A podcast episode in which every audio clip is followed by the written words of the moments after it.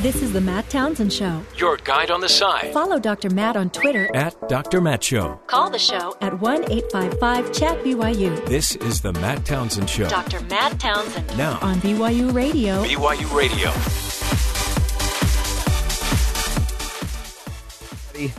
Welcome to the Matt Townsend Show. Dr. Matt here, your coach, your guide on the side, joined, of course, by Jeffrey Liam Simpson and Terry South.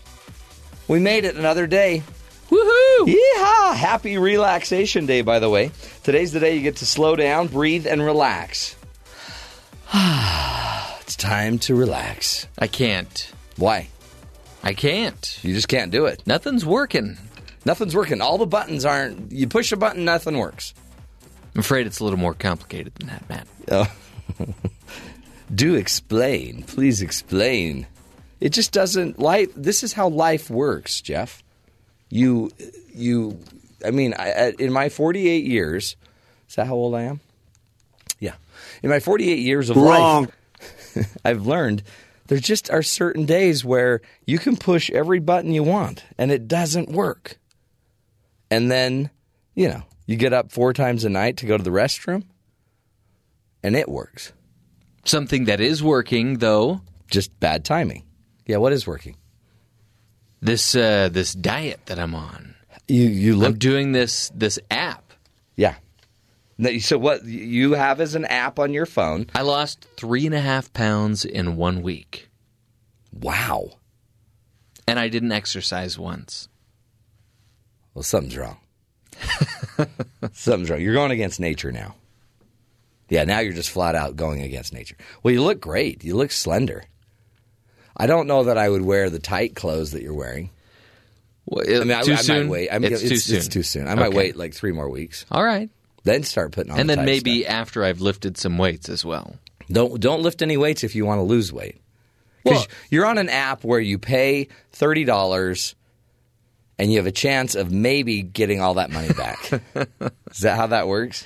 If I if everybody gets it, then we all get our money back. If some people get it, then I'll get like ten extra bucks. So you can make an extra ten on the on the lack of discipline of other people. Yes. Okay, so really, it's an app to take advantage of people that have no discipline. Uh, no, Okay, it's it's an app to take advantage of not losing your own money. oh, okay, That's really why you do it, so That's you don't you lose your money. because you're also motivated by this money, and that makes you work out more. Not work out, but eat healthier. Well, that and my my uh, my sweet wife has said, "Look, you've got some heart disease in your family, you've got some diabetes and cancer say- in your family. You need to you need to make some changes." Did here." she say, "Look, Tubby"? Did she say it like that? No, no, because no. that would be rude. That would be so rude. No. Yeah, mine doesn't say that. She's just concerned. Not she's not saying you're humongous. She's just saying based on your family history, you need to See, make sure that you're healthy. That's why we get married is because we're here to help each other get better. Right? And in your case, she until you're better insured, she wants you to live.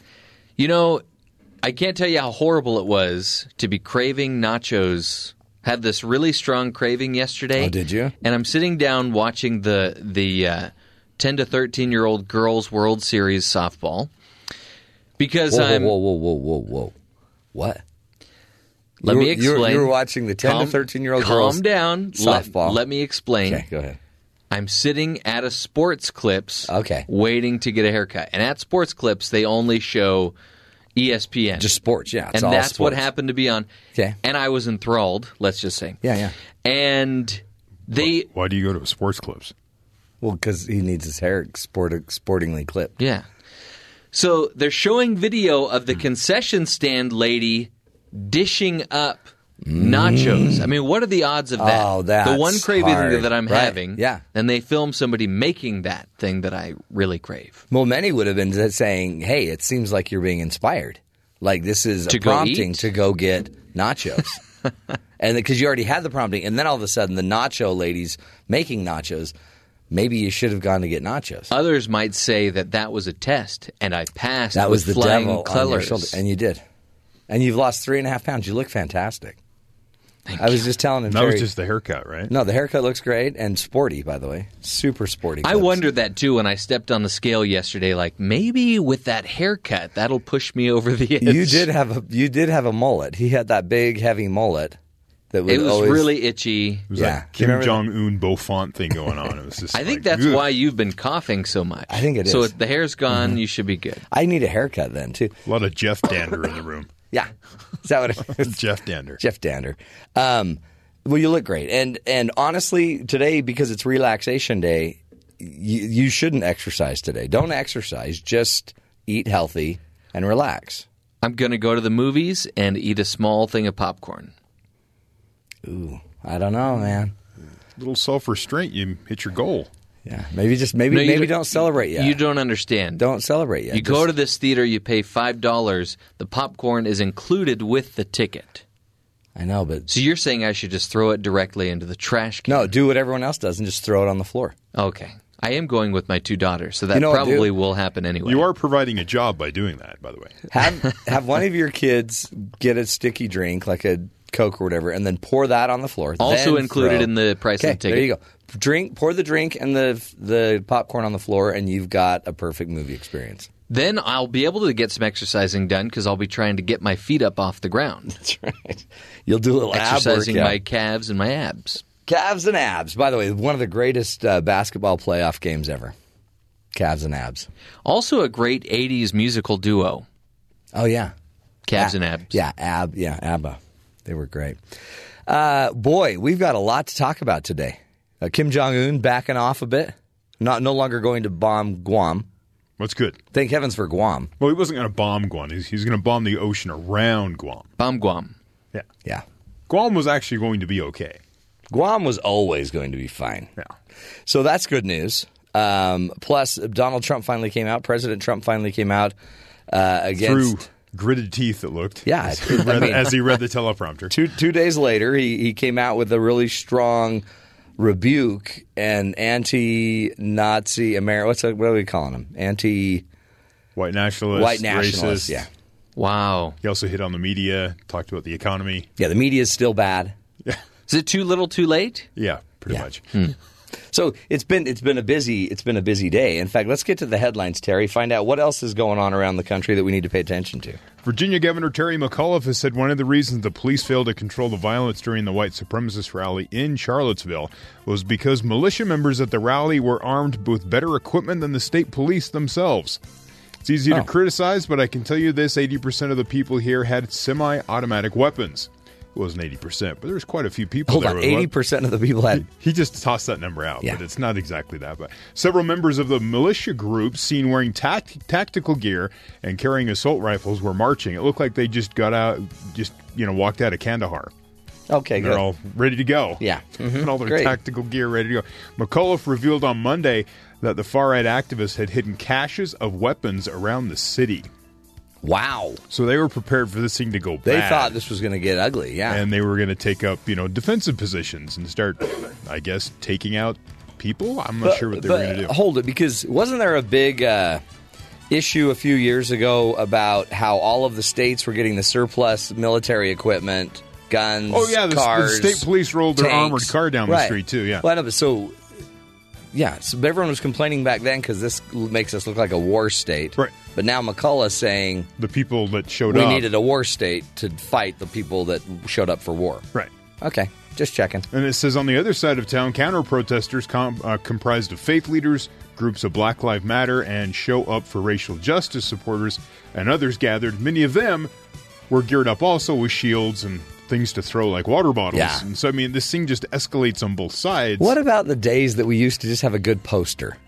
And we'd go Yeah. and a good chant, and the chant would threaten, not you know, scare the other side, and we just chant them down. Right. Oh, I What thought you were those talking days? about like the cat hang in there poster.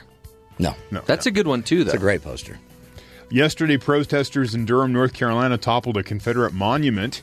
Uh, the monument en- engraved with the it says the Confederate States of America depicts a Confederate soldier. Activists had previously campaigned for its removal. Protesters tied a rope around the statue and pulled it until it fell from its pedestal and bent in half. And then they started kicking it, jumping on it. all. The police watched. They didn't do anything because you Yeah. know, there's all these people around, so they felt like it would be better to uh, Well, not. just- they're all armed. And well, no, these weren't. Oh, these armed. weren't the These were more just protesters, Okay. but they didn't want to incite anything. So it, the statue fell. The governor of North of uh, South Carolina. This is North Carolina. The governor of North Carolina criticized the action, tweeting that the racism and deadly violence in Charlottesville is unacceptable, but there's a better way to remove these monuments than just to have a mob show up and rip it down. Yeah. it looked just like the soldiers who were toppling the Saddam Hussein Yeah, that's statue. what I was thinking. Yeah, yeah. Th- th- That's what we really ought to do is call in the soldiers that have toppled these. They have before. experience? They now they're highly trained. There's probably a better, more civic-oriented process to Yeah, you call in things. maintenance and they'll just take it down. A 23 year old man arrested Friday after allegedly attempting to detonate what he believed was a 1,000 pound bomb Oh. outside a bank in Oklahoma City. Really? The Washington Post reports an undercover FBI agent had posed as an accomplice to Jerry Drake Varnell of, Okla- of uh, Surrey, Oklahoma. In the months long investigation leading up to the foiled plot, Varnell had wanted to attack a Federal Reserve building in Washington, D.C., the complaint says, before deciding on the BancFirst Bank in Oklahoma City. He uh, allegedly wanted to minimize deaths and injuries, planning the attack for Friday evening, so he had that in Well, mind. Well, that was nice of him. Uh, Varnell identified the BancFirst as the target, prepared a statement to be posted on social media after the explosion, helped assemble the device, helped load it into what he believed was a stolen van, and drove the van himself to the bank in downtown Oklahoma City Wow. and dialed the phone number on a cell phone that he believed would trigger the explosion. Okay. All the while, the FBI had set this up so it was a fake bomb. It wasn't a stolen van. The whole thing was controlled, but this guy thought he was doing it. So everyone was in on it, but this guy. Yeah, so, They set him up. Totally. yeah, absolutely. What, what was what was it against the bank? What, what what was his problem with the bank? he wanted to do something to devastate and ha- like hamper the government. He wanted to really hurt the government. That's why he wanted to do the the bank in D.C. But he figured that'd be too Yeah, much, well, so yeah. he went after this bank Was, so it was, instead. a, was it a federal bank? I don't know. It was just some like local. It was a bank. Wells Fargo. So that was his main purpose, you know. But the money would be nice too. Well, the money's are- just a nice They're side FDIC benefit. insured, right? So He's you- not there to rob the bank. No, he he's was to- he he is. In, he said he was inspired by Oklahoma City bomber Timothy McVeigh. If you're going to break the law, aren't Boy. you going to break several laws while you're at it? But a thousand pound bomb levels the building. That's what he wanted.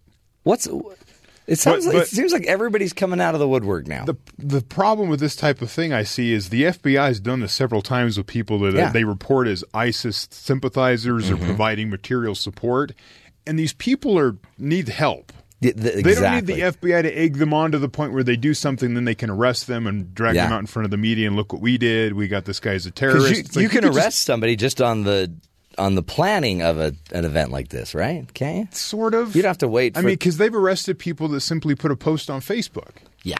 And it's like, okay, That was Jeff, so by the way. Do you remember? Where, What? Where's the freedom of speech there when you just post on Facebook and they arrest you? Yeah, that's haven't weird. done anything, This is a guy that needs help. This guy needs help, and instead they've gone him through this whole charade so they can parade him out and say, "Look, we stopped this horrible thing." And they might be doing it around the time they're sitting in front of the Senate looking for a budget. Oh, well, that makes sense. Look, the FBI is you know needful. We need this now. You know, I don't know. okay. And uh, this story was funny. There was a uh, over the Canadian border, U.S. Customs and Border Protection caught uh, somebody smuggling three thirty-six thousand toy airplanes. Hold it. Really? They were counterfeit to make look make them look like actual toys that are on the shelves, but Okay. they're all fake. And there's thirty-six thousand of them Bringing them into the United States from Canada. Okay, yeah. hmm and they said it would have been worth uh, five hundred seventy-five thousand dollars. And I'm looking at these things, and they go. They usually they, they'll like counterfeit like really popular toys, Yeah. and try to flood the market with the fake ones. These aren't popular. They're just like a jet airplane. Was there a spinner effect? No, there was no fidget spinnery, none of that going on. Were they remote controlled? no, I think they might have been maybe something you maybe you pull them back and then let them go and they roll forward. See, those are fun though. Those are tons of fun. Hours of fun. So the guys get arrested. and They, they were just trying to the the border protection. They're talking about you know copyright, Yeah. and these fraud fraudulent things that are hurting companies in America, and Yeah. so they're stopping them at the border. But, But I mean, why would someone go through this effort for toy airplanes? Well, and it seems like you could probably get a lot. It, it could get through the border a lot easier. I mean, there's a lot of things you can get through the border. Yeah, I would think through the Canadian border. I mean, it seems like we're having more problems through the Mexico border. That's what you hear bringing about. people in trucks across Yeah. and then leaving them in parking lots. we lots. have talked about a maple wall. That's true. Yeah, when's that going up again? Uh, ooh, I don't know, but doesn't a maple bar sound good? Stop it. Have you had a maple bar lately, Jeff? No. I did have some bacon this morning, though. Oh, you're on that kind of diet. You're on the diet the, the all you bacon can eat. Well, no, just lower carbs. Hmm. I haven't had a piece of. I did That's have why some you bread can't have last night. popcorn today. I'm, I'm going to. No, it's, it's a carb. I'm pretty sure. Yeah, but there's corn in it, so Yeah, there's Which is corn a and corn. starch. And there's a corn and corn chips too. Nachos. plus it has butter on it, which is okay. Butter is okay. Not not if your wife's worried about your heart. Anyway, um, I, I don't want to discourage you because you look fantastic, and if you could put your shirt back on, that'd be great. Uh, did you guys, you know, this eclipse thing's happening, Yes, it is. and I sent out a um, on my Instagram. I sent out a really important message Okay. to everybody that follows me on Instagram. Um, the message was, "Don't look at the eclipse; Just don't look at it. It'll fry your eyeballs." In fact, I'm going to get some glasses. Should I bring them in? Yes. Should I bring a pair in so we could all go stare at the sun? Yes, hold on. This is going to happen at 11 o'clock next week. Yes. So we'll be here. Yeah, bring them in. Because I'm going to need to borrow those for about three minutes. Where do you get your glasses? And My ha- mom has a pair for some reason. I, I don't know that those are the same glasses. No, they are. She just she got them from somebody. She she actually found the ones we used when I was eight. Okay. Oh, the oh, you kept your last eclipse Well, she did, but then she she read somewhere where they're probably expired. Apparently, there's a time limit you can actually use these where they're effective. Well, you know, you don't Yeah. know until you try them. So, yeah. You heard our guest though the other day. He said you could take a piece of cardboard and poke a hole in it and look at the shadows. yeah, shadows. like If a you- crescent shadow. If you want to look at the shadow of an eclipse, that'd Yeah. be a great idea. It's or just- you it's- could take your fingers and make like a little hole through your fingers and do mm. the same thing. Hold it, and then Well, but then uh, look uh, at the, look at the ground. Yeah, yeah. Why can't we just watch a news wa- watch the news coverage of it and get it in HD It's a great point. with no glasses? Apparently, if you go to NASA.com, they just have cameras on it all day. I saw a post today trying to predict what the weather's going to be like. Because ah. wouldn't it be horrible? Oh. You travel, you do all this stuff, and it's cloudy. You can't see That the sun. would probably be my luck. Apparently, the western United States will be nice and clear. You know what we ought to do is have a really big carbohydrate festival You're right. while we're looking at it. We next can have a. Carb Monday eclipse party. bring nachos, Pizza? maple bars. Right. You all right, Jeff? Show got noisy all of a sudden. Are you telling people with this song something, some subliminal message to turn around and look at the sun? no. I'm and it's more of informing them that there is a total eclipse Of the heart. coming. Yes. Ah, good stuff.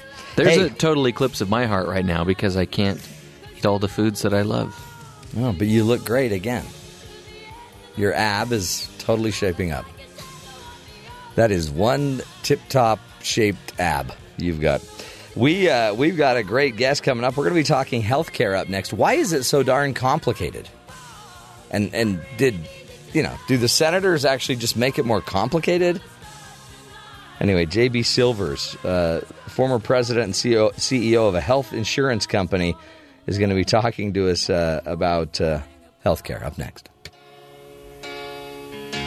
There's nothing I can do, a total eclipse of the heart.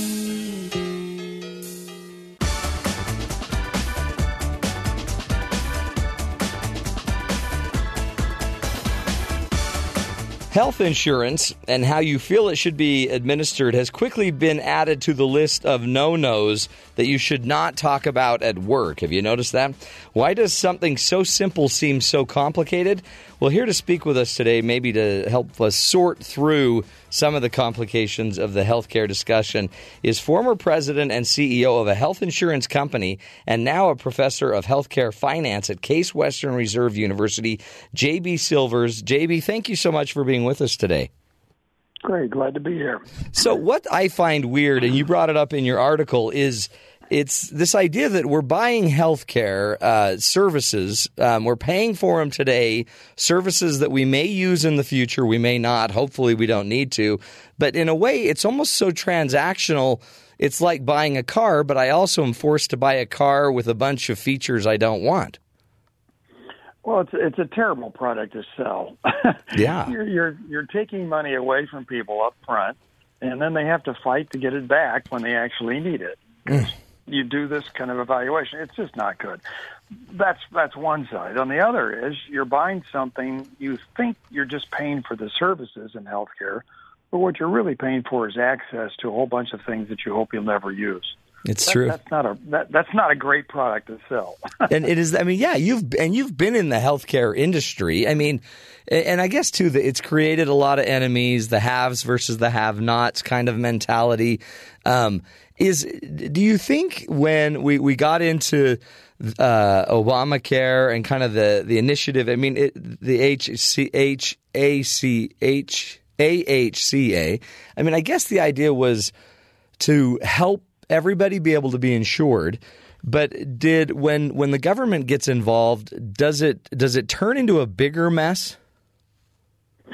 Well, politically, yeah. If you can just look at what we've been through here, uh, both seven years ago with the passage of the Affordable Care Act and recently with the repeal and replace thing, it's very politically loaded.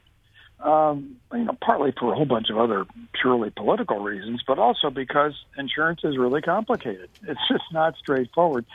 But I think the key thing that I pointed out in this article is it's because we tend to think of buying a commodity, a service, Right. a thing we can actually understand, rather than buying access. Uh, and when you're just buying access to something you may or may not use, it's much more complicated. Do how how do we normally buy access to something? I mean, because again, if we, yeah, if, if we're putting down a payment, this is almost like a. I mean, these are big payments, car payments. Um, th- this this is a big payment. How would we normally, or how would you propose we would we should do it uh, to buy access versus actually um, buying a service?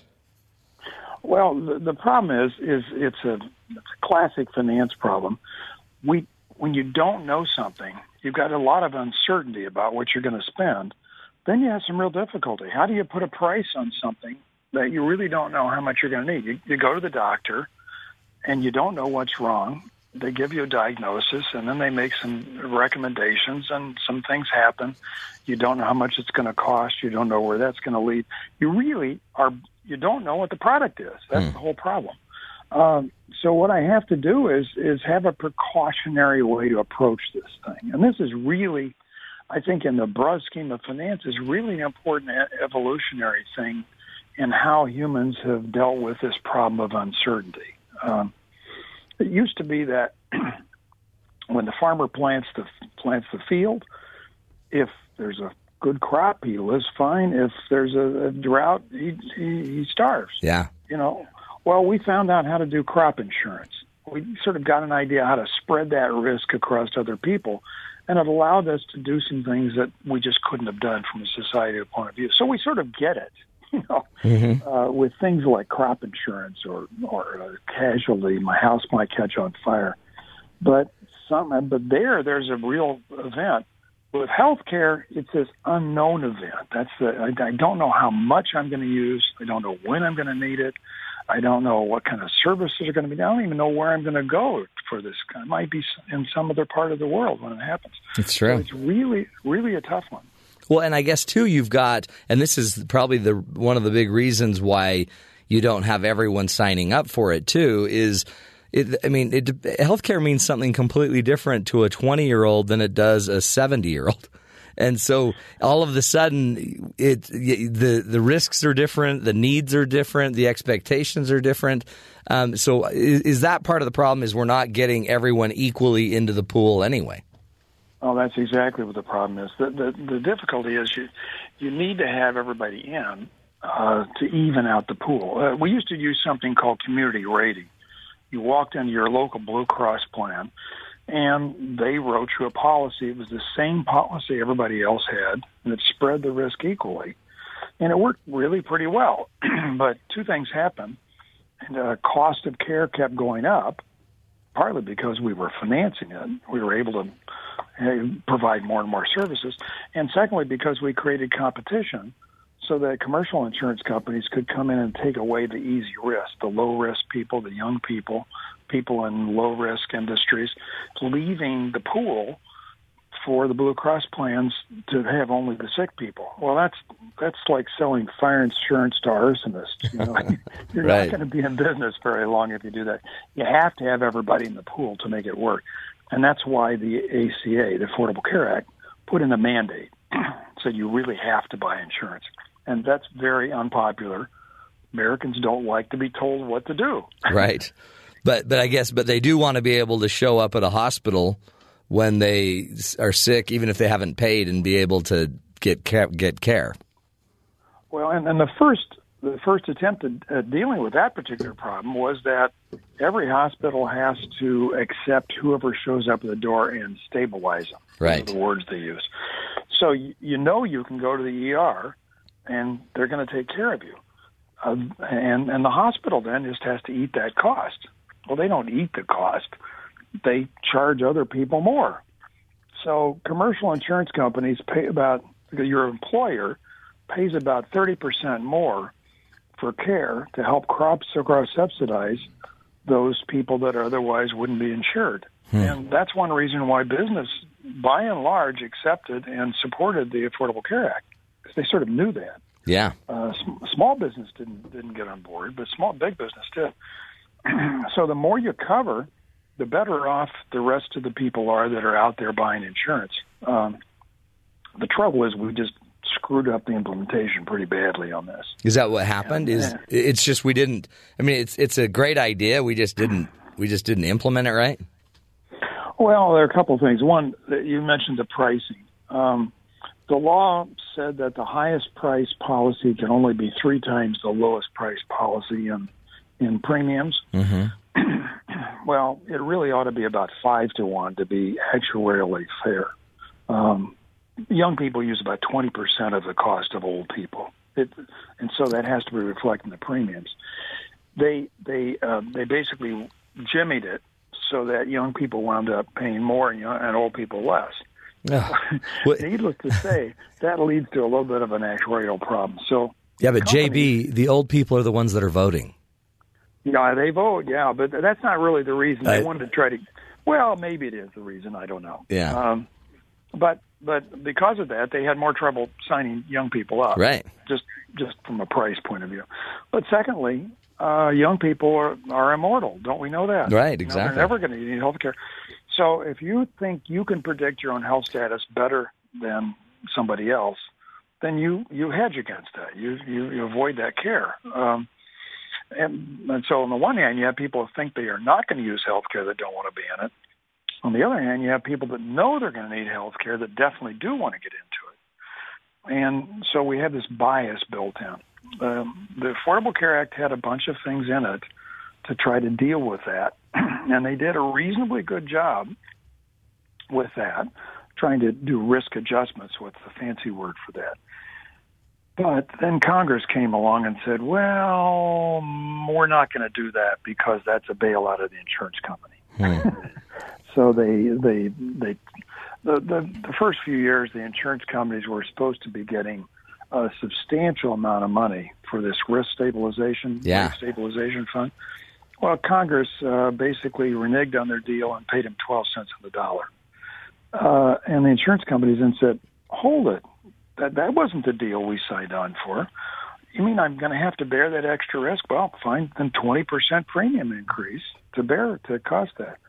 And we're going through that right now this year because there's a thing called these uh, cost sharing subsidies, cost sharing reductions Yeah. that for really poor people that have no money, they can't afford the high copays and deductibles, the amount of cost sharing that's built into those. So the feds are supposed to subsidize the insurance company for that amount for really low income people. That's what Trump is holding hostage, and the Senate or the House Republicans have filed suit about.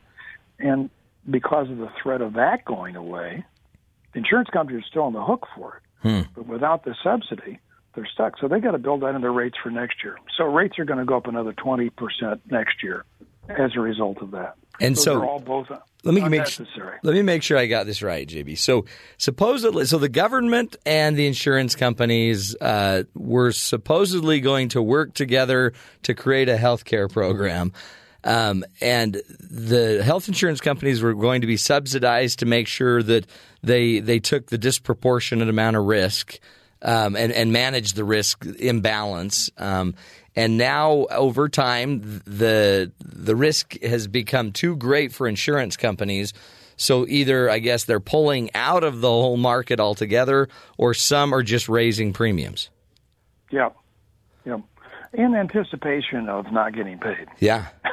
to be honest. Because I, I, a lot of people I heard, JB, are saying this is a boon for insurance companies. Insurance companies love this because they're making so much money on it. But you cla clarify that for us. No, they're not. The average insurance company makes about uh, a three to five percent margin, very low. What people get confused about is there's a thing called the medical loss ratio. It's a terrible terminology, but what it means is how much of the dollar, every dollar of premium they collect, they actually pay out for medical expenses. Yeah. And and by the, the ACA, the, that in this market, this individual market, that used to be completely out of whack. You had many many individual insurance policies that paid out 50 cents on the dollar, you know, 60 cents on the dollar. Well, the ACA said, no, you can't do that. If you sell to these people, you got to spend at least 80% of that on on medical costs. Hmm. And if you don't, if you if you get if you spend less than that, you got to give it back as a rebate. Got to give it back to people. It was a really important part of the bill that nobody talks about. But because uh, the first few years, because of all this stuff, that medical loss ratio was the other direction. Oh, yeah. they were actually losing money on these policies. Finally, this year, they've got their rates roughly in line, and they're actually beginning to make a little bit of money on these things, independent of all this nonsense going on that we're playing with right now. So this year, the market probably, by most people's standards, would have stabilized, and we would have had a pretty good uh, uh, equilibrium here after a lot of chaos of the first three years. But now Congress is playing games, and President Trump is playing games with the uh, cost sharing reductions, and so we're off off on the battle again of trying to figure out well how much risk am I actually bearing here? You know, how big does the premium have to be? And Yeah. And they don't they have until September 5th to finalize that number. So get ready because we're going to see we are seeing now huge increases across the country and probably some more people dropping out of the market. Boy, oh boy. Well, and then again, yeah, and then then we do it all again with supposedly some other bill. JB, let's take a break. Again, we're speaking with Dr. JB Silvers. He is a, uh, a professor of healthcare finance and banking at uh, Weatherhead School of Management. Um, with a joint appointment in the Case Western Reserve University School of Medicine. And he's walking us through this complicated issue of healthcare. Why is it so complicated? What are some of the business uh, points behind it? Uh, Who's really suffering? Why are premiums going up? Helping us understand it, making sense of the complicated. This is the Matt Townsend Show. You're listening to us right here on Sirius XM 143 BYU Radio. I walk through the streets.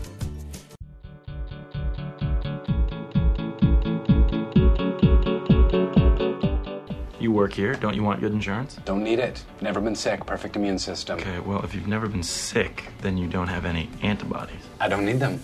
Superior genes. I'm a Schrute. And superior brain power. Through concentration, I can raise and lower my cholesterol at will. Why would you want to raise your cholesterol? So I can lower it. Dwight Schrute from The Office. Uh, that's a great episode where Dwight Schrute was put in charge of um, sorting through all the healthcare needs of everybody in the office. But of course, if you can, if you can ri- raise and lower your uh, your um, what's it called cholesterol levels, then all of a sudden you've got different needs in the healthcare world than maybe those around you. Uh, anyway, today we're talking healthcare and the Affordable Care Act and the complications of it. Why is it so complicated? What really uh, is creating the complication? Joining us is Dr. J.B. Silvers, and um, JB is a is a is the John R. Mannix Medical Mutual of Ohio Professor of Healthcare Finance and Professor of Banking and Finance at the Weatherhead School of Management with a joint appointment in the Case Western Reserve University School of Medicine. JB, again, thank you for being with us. Great. Good to be here. Now, here's did you like that Dwight Schrute moment? Oh, I, if, we, if we could all be Dwight, wouldn't that be wonderful? Wouldn't that be great to just have that confidence, especially in the in the Affordable Care Act? Um, why? Here's a crazy thing. Why do we get our insurance through our companies anyway? Like it Well, seems like, question. don't you think like that's a weird? I mean, it seems like maybe we should get it through the government, or we should just be doing it on our own. So it's our own decision. It's not tied to our income. It's not tied to all these other benefits. Well, almost everybody else in the world does it that way. Ours is um, an artifact of the wage price controls during World War II. Oh, really? Believe it or not. Yeah, we had we started off with, um, uh, in fact, uh, John R. Mannix, the guy the chair's named after, used to run Blue Cross in Cleveland, and he told me that um, when he got there, he had he he had people coming to him, people that are running companies, and say, you know, I need machinists to be able to fill these World War uh, contracts, and I can't get any.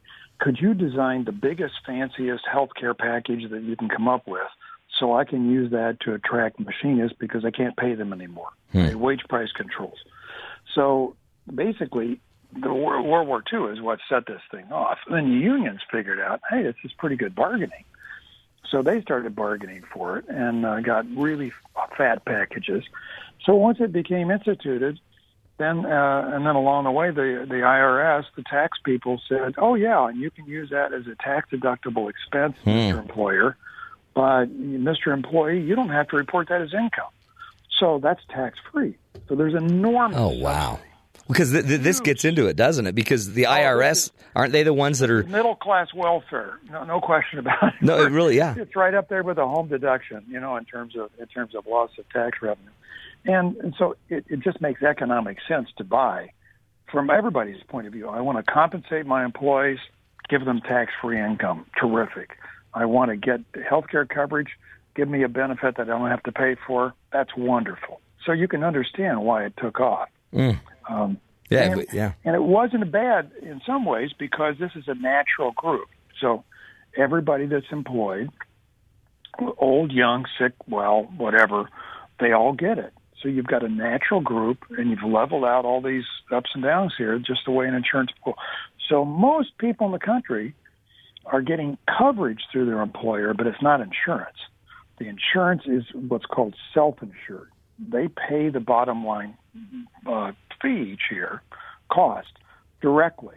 Uh, and Aetna or uh, anybody else who's writ- writes these things, you have that card in your wallet. It looks like you're insured, but you're not. They're just doing the claims processing. Interesting. So we have a yeah. really strange system here.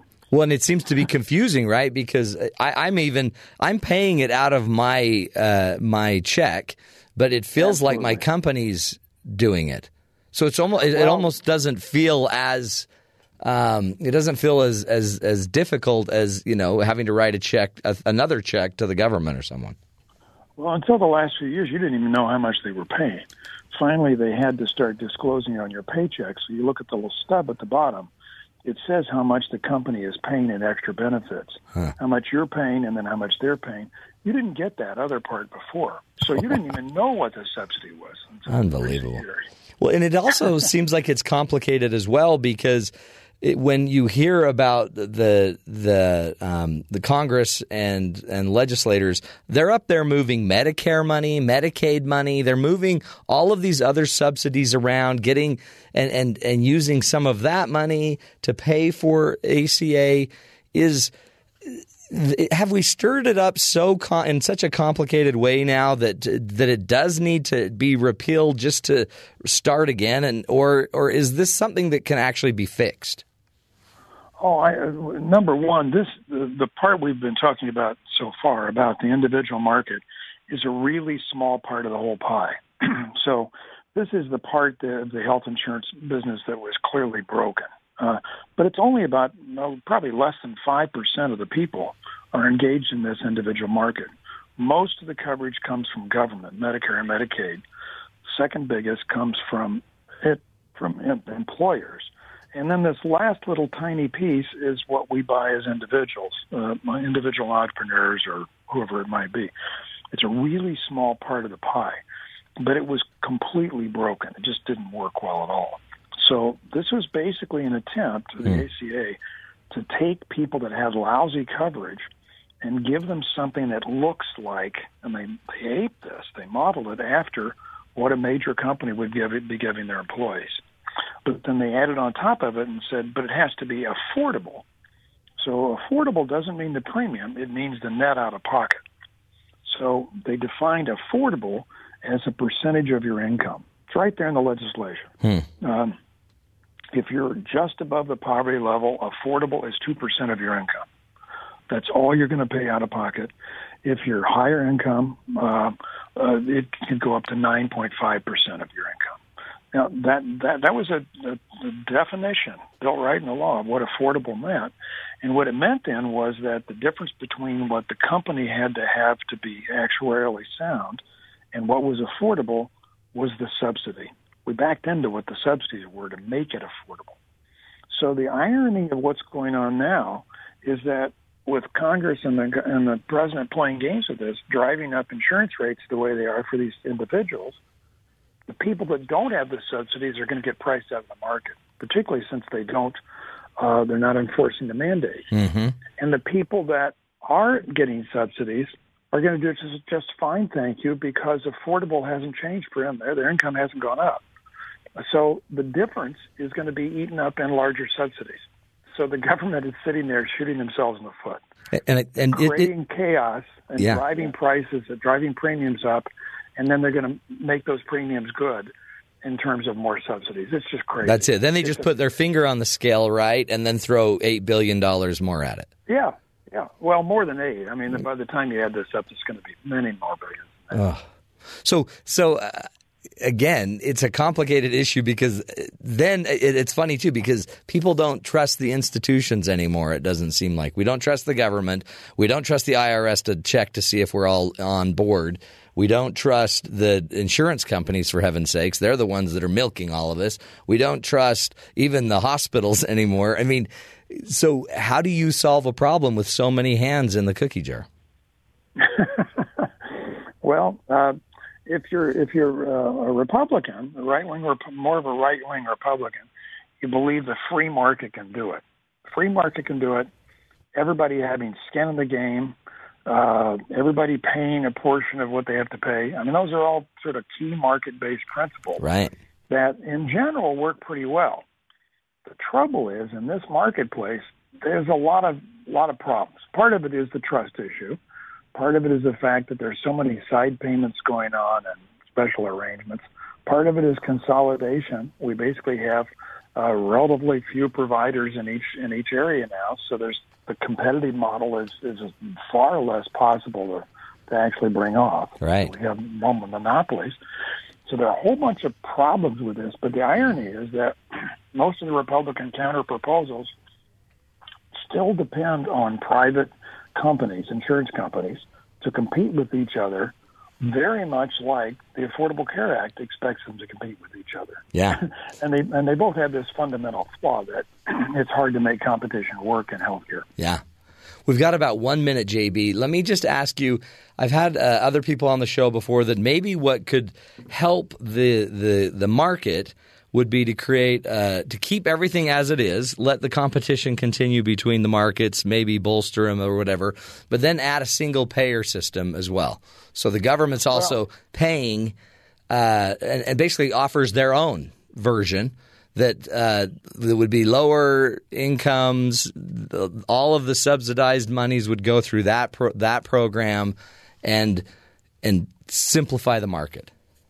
It's not a bad idea. Uh, part of the reason to do that, and, and there are many proposals out there to do that, Medicare for all or something of that sort. Yeah. But they, uh, there's actually a bill in now to let Medicare go down to age 55 and let people buy into it. Uh, presumably, if they're lower income, they would then have a government subsidy to help them pay for that. Right. You can't have the same premiums. So it's a it's a feasible thing. Could be done. Uh, you could let them buy into Medicaid too.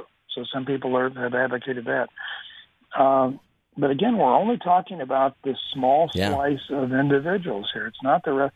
So people listen to this program that have uh, have employer sponsored insurance or or Medicare. They shouldn't worry because this nobody's messing around with those things. Those are all pretty solid. And by the way, the premiums are coming in at really reasonable rates this year. They're not going up at twenty or thirty percent. The underlying healthcare cost is is uh, in the area of four or five percent increase a year. It's reasonable Yeah. and and premiums are reflecting that. So it's just this one slice that's all screwed up, and it's screwed up partly because it's just a real tough market, and partly because uh, the the health policy people haven't been able to get their act together in Congress. Of course. Of course. well, JB, we appreciate you, man. Thank you for your great work. Uh, again, JB Silvers is uh, president, uh, former president CEO of a health insurance company, and also professor of healthcare finance at Case Western Reserve University. Uh, we honor, we uh, we appreciate his work. It's it's a complicated issue, and uh, we wanted to just bring you some more answers. What's going on? Is it uh, is it as chaotic as we all think it is, or you know, is is that what's going on in our with our legislators? Do they just complicate it, trying to you know smoke and mirrors us? Who knows? Anyway, this is the Matt Townsend Show, doing what we can to help you live longer, love stronger, lead healthier, happier lives.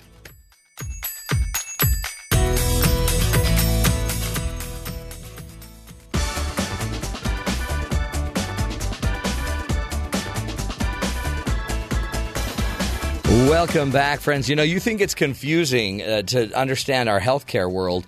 Try being a stray dog in India near the Kasadi River. No thanks. Stray dogs are turning blue after drinking and washing in water from an Indian river used to dump industrial waste.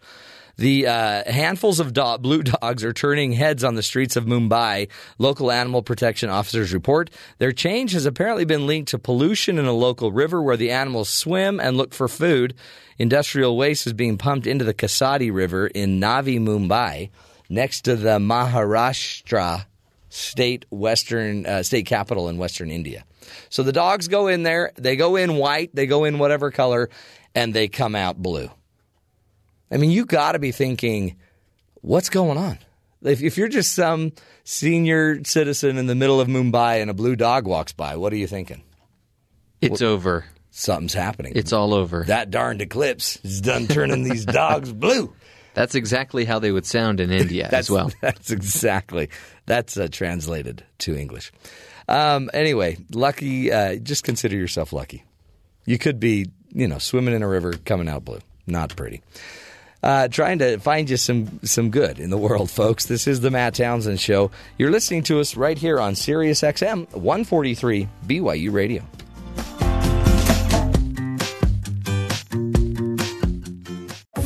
This is the Matt Townsend Show. Your guide on the side Follow Dr. Matt on Twitter. at Dr. Matt Show. Call the show at 1 855 Chat BYU. This is the Matt Townsend Show. Dr. Matt Townsend Now, on BYU Radio. BYU Radio. Good morning, friends. Welcome to the program. Dr. Matt here, your coach, your guide on the side, joined, of course, by Terry South and uh, Jeffrey Liam Simpson. Jeff's on the keyboards. Terry will be doing uh, a little guitar today, a little bass guitar. I'll be uh, singing. Locked and loaded.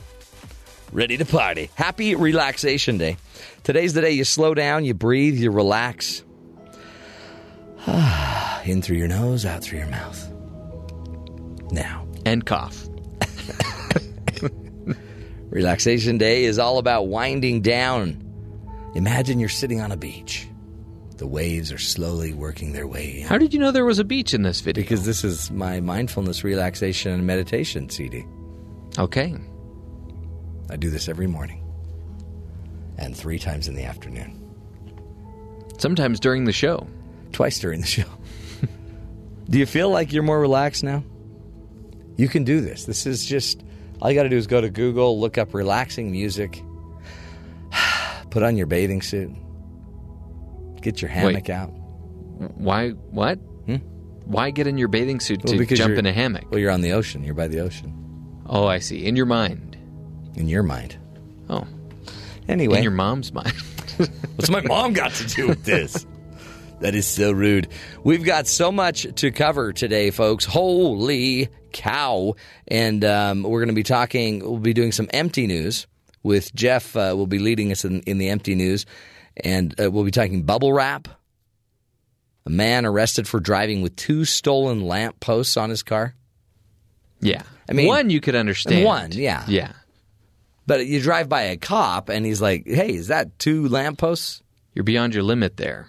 Hey, pal, where'd you get your lampposts? I just found them. They were just right there by my car. I was just going to go look for the owners. Yeah, busted. Tase him. So, um, tase it. Ow! It's so, you know, there's nothing worse than getting tased when you're holding a lamppost because they conduct electricity like crazy. Yeah, they do. Speaking of conducting electricity, um, there's been a lot of storms coming through this valley. We were in the hot tub when there was some lightning the other night, and uh, my wife said, "I think maybe we should get out." Your wife is so smart. because if it was if it was up to you, I have a feeling you would have just kept soaking Probably. and then fried like a little what, like a little scone in an oil cooker. Another thing I can't eat right now. Oh, that's right. You're on your special diet. By the way, you look great. You're losing. I think I've. I think today you've already lost a half a pound just as just standing there. Yeah, I have not sat down yet. Have you? Not sitting down. That's good. It's funny. I haven't stand, I haven't stood up all day. I just go right from my car in my studio chair. Terry pushes me around. Such a great day. We'll be covering all of that empty news today. Also, we're going to be talking about the sense of style grammar rules that we break and the ones we shouldn't. There are certain grammar rules. I break every grammar rule there is. Sue me. I'm a doctor for crying out loud. I can't be. I can't do everything. I can't do grammar and save your marriage. But you think the fact that you can say I'm a doctor can Yeah. justify anything and get you out of anything? Oh, sure. Yeah. It's just how it works. Someday when you're a doctor, you can do it too. Okay, well, I'll keep working. You know, you know what kind of doctor you are. Doctor of love. Hmm. I think that you are one of those one or two doctors that doesn't approve a certain product. You know those commercials like 8 out of 10 I'm- doctors ag- agree? They call me the anomaly. You are one of those doctors that never agrees. Mm-hmm. Eight out of ten doctors agree that you should brush your teeth regularly. Not me. Why? In a few years, you'll you won't have teeth. You can just soak your other teeth, your new teeth. You need that time desperately. Mm-hmm. You also need somebody to be the other twenty percent. There should be an opposition in all things. You're the opposition. Thank you. No, you're the opposition. So I just opposed you. Your mom's the opposition. Keep bringing Sorry. up my mom. Sorry. Your mom? Them is fighting words. Yeah, that's rude. Very rude. We'll get to all of that fun uh, straight ahead. Plus, of course, um, man celebrates the end of an evacuation because of wildfire with fireworks. Of course. How else would you? I mean, once you've once they've finally put out the fire on your mountain, the next thing you know, you're lighting fireworks again. Well, if the fire was efficient, there would be nothing left to burn. Right. I'm guessing you go home and either go to sleep or take a shower because you've been away for so long. That's one thing you do, and we would have nachos and do a major carb load. That's what we did, but we're not on a carb uh, anti-carb diet. I mean, we I'm not. Terry, are you? Uh, no, not Okay, currently. Yeah, no. no. So just I guess Jeff is. So you'll have to find another way to celebrate, Jeff. Maybe fireworks. I'll eat some cauliflower. Mm, cauliflower rice. I do have some of that in my fridge right now. It's good. It's good stuff. You know what you ought to try to do? Just cover it in cheese. Put Speak of- bacon bits on. It's almost yeah. like I can do that. I can do that. You can make a pizza crust out of it. That's true. That sounds Yeah. really My wife said that's pretty good. boy. Uh, that's the that's the cooking segment of the Matt Townsend Show. Just covered that right there. Let's get now to the headlines with Terry South. Terry, what's going on around the rest of the country? We should be paying attention to. On Monday, Texas A&M University canceled a white nationalist rally scheduled for September 11th, citing safety concerns. Texas A&M supports uh, they support the First Amendment and the freedom of speech cannot be questioned. The university said in a statement. However, in this case, circumstances and informed Information relating to the event have changed, and the risks of threat to life and safety compel us to cancel the event. White Lives Matter rally organizer told the Texas Tribune he signed up for the rally on campus in a free speech area and he hadn't been told it was off. He goes, I guess my lawyers will now be suing the state of Texas. Is is hate speech free speech? Uh, apparently. Wow. So they're going to have a, a, a rally. Yeah. A Okay. White Lives Matter rally. Okay. Just checking. Now, it was called off because people on Facebook were claiming they were going to show up with weapons. Well, yeah. And, I mean, it's Texas. Every, I mean, everyone shows up to a rally with a weapon. They show up to Denny's with a weapon. They do. so, yeah, the school was like, ah, but no, not here. You can probably do that somewhere else. You don't need to do that here. And it was actually, um, it was a member of uh, a representative of the state legislature who announced this. It wasn't the school. Oh. So the state reviewed it and went, no, you're Not- not going to go on campus with guns. And after what happened over the weekend, no. So that's been called off. An influential neo Nazi website had its domain registration revoked twice in less than 24 hours and moves that threatened to take it offline if it does not find a replacement for uh, its uh, website. It was going through uh, GoDaddy.com and Google.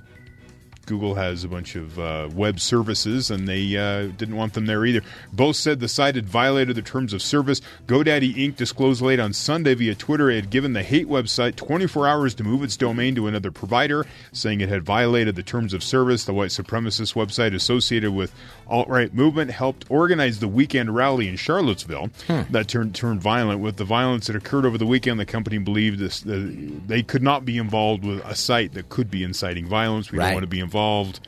So the, the uh, neo Nazis responded by moving their registration to Alphabet Inc.'s Google Domains, which offers transfers through an automated online process that the internet company says takes about 20 minutes or less to complete.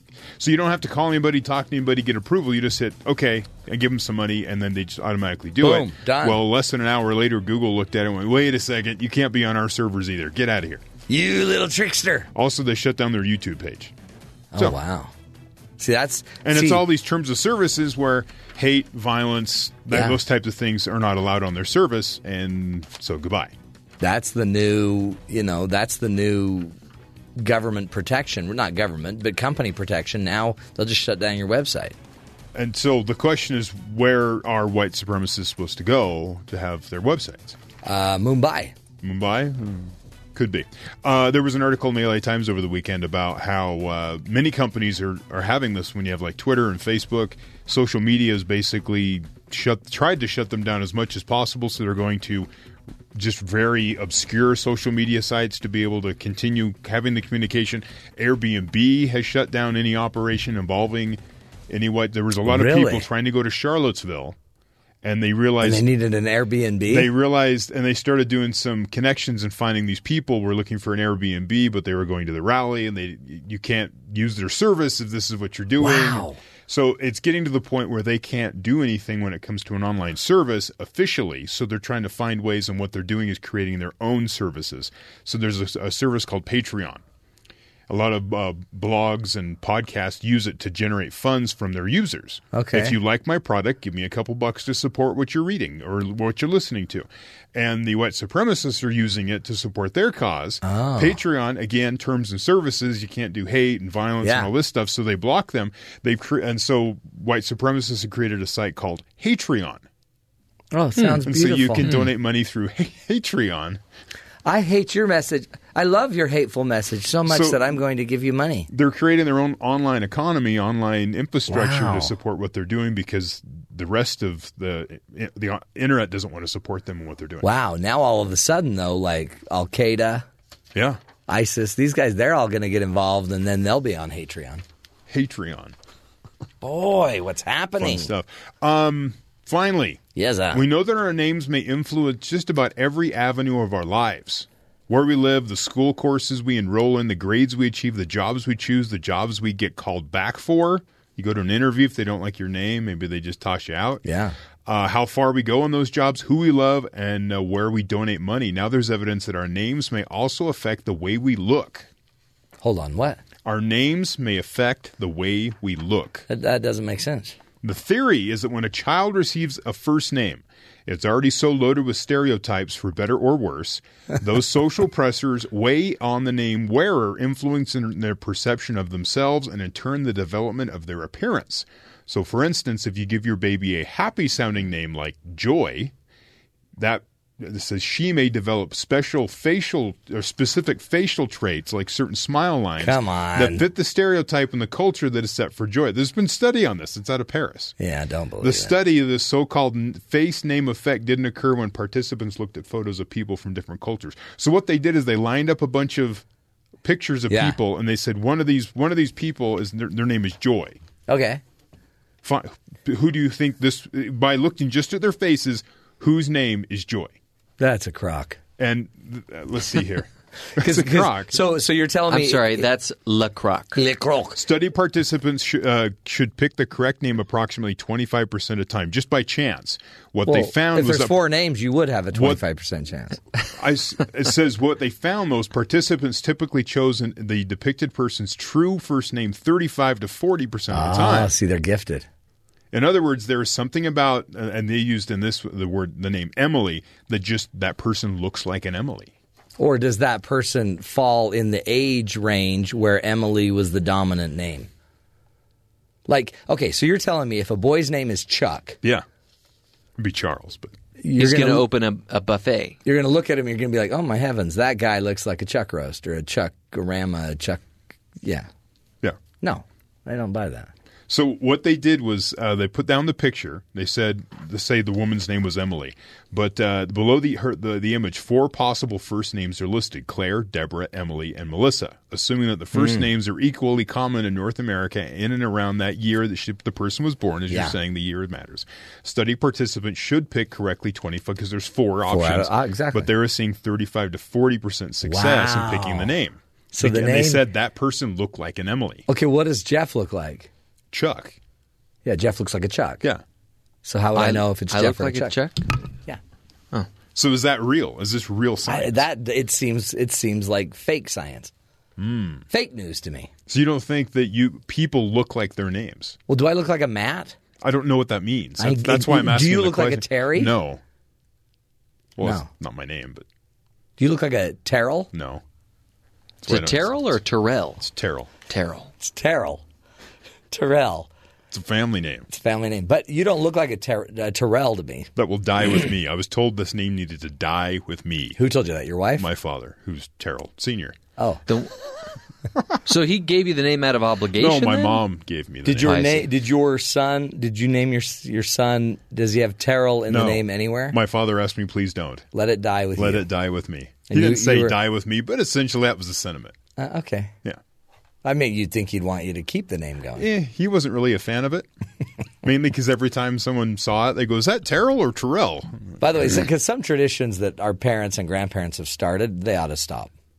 Right. Some traditions just need to end, like that name. Not your name. No. I think it sounds it fits you, but I don't think you look like a Terry or a Terrell Oh. or a Terrell. Yeah. Jeff totally looks like a Jeff though, Does he really? and a Chuck. And a Chuck. Uh huh. He's one. He's got one of those faces. Yeah, he does. I don't know. I don't know if I Alleged- buy this science. But you, that people can look at a face and pick out the name that goes with it. Uh, because Or are we just dealing with chance? Well, and when we're naming this baby, what's the face? That it's a baby's face, Yeah. That's true. and then it turns into an adult face. But do you take on traits because of your name? Well, okay, yes, because my name Matthew means gift from God, hmm. and I've you know, See, but I- my name means God of Thunder. Ooh. well that makes sense. I've mentioned that we were on the fence about what to call my son. Yeah. And then it's a very, you know, masculine name. When he was born in the lobby. No. Stanislav. When he was born in the lobby and when he refused to take a pacifier, I knew that we had chosen the right name. Which was Chirp. What's his name? Stas. Stan. Stan. Wrong. Stas. Stas.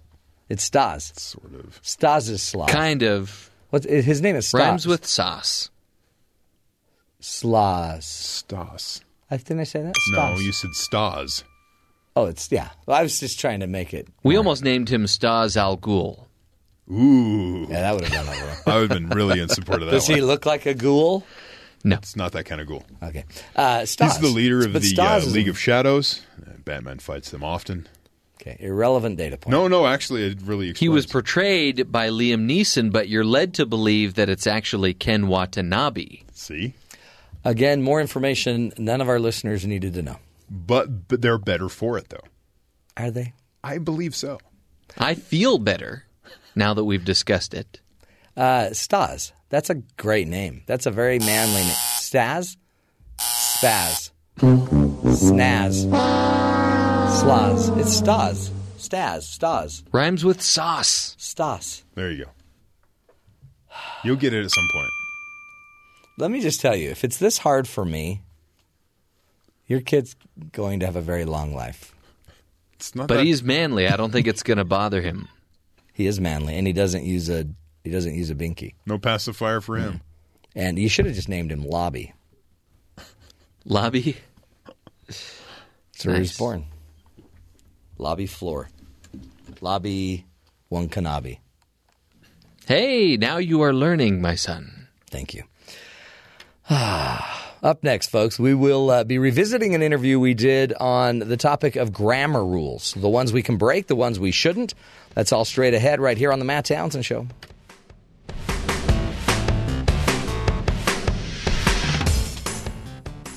And that's why I think it's a good time to learn some grammar.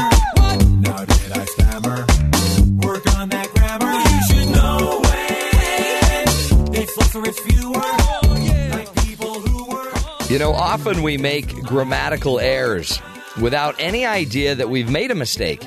Our guest today is Steven Pinker, professor in the Department of Psychology at Harvard University and author of The Sense of Style, The Thinking Person's Guide to Writing in the 21st Century.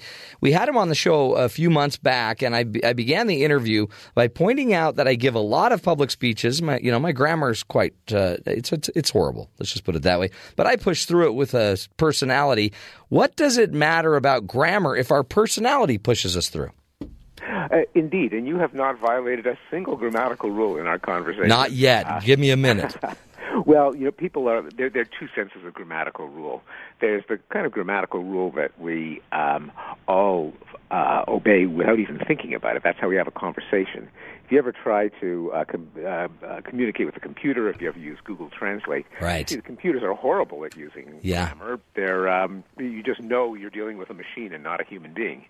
There's a, a few rules that actually are not really part of the natural English language. They're part of the, the special form that we use in writing in formal settings. Mm. And even a lot of those are really bogus rules. Hmm. The idea that you should not split an infinitive, for example, that Captain Kirk made an error when he said to boldly go where no man has gone before. Yeah. There are a lot of uh, school teachers and editors and people who write irate letters to the editor who insist that that's a grammatical error. But actually, if you look at the history of the English language, if you look at the logic of the English language, it's not an error. They're just, and there are a lot of bogus rules that people say are errors that actually aren't. Yeah. Now, there are, there are people do make errors in writing. It's not that you can write however you please, at least not if you want to uh, show readers that you care about what you write.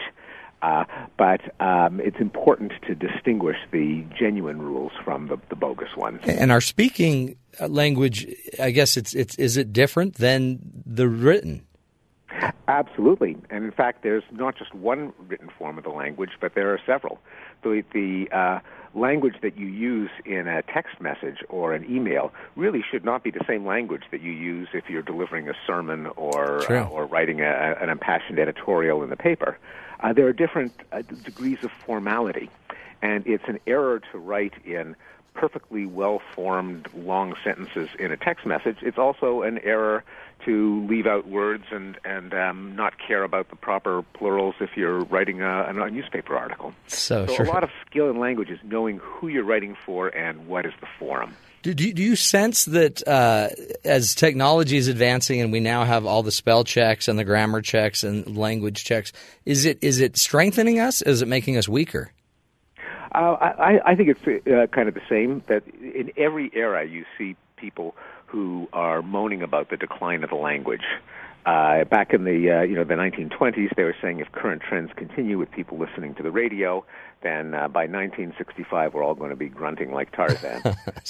and you go back, and they were saying that in 1890, and they were saying that in you know 1780.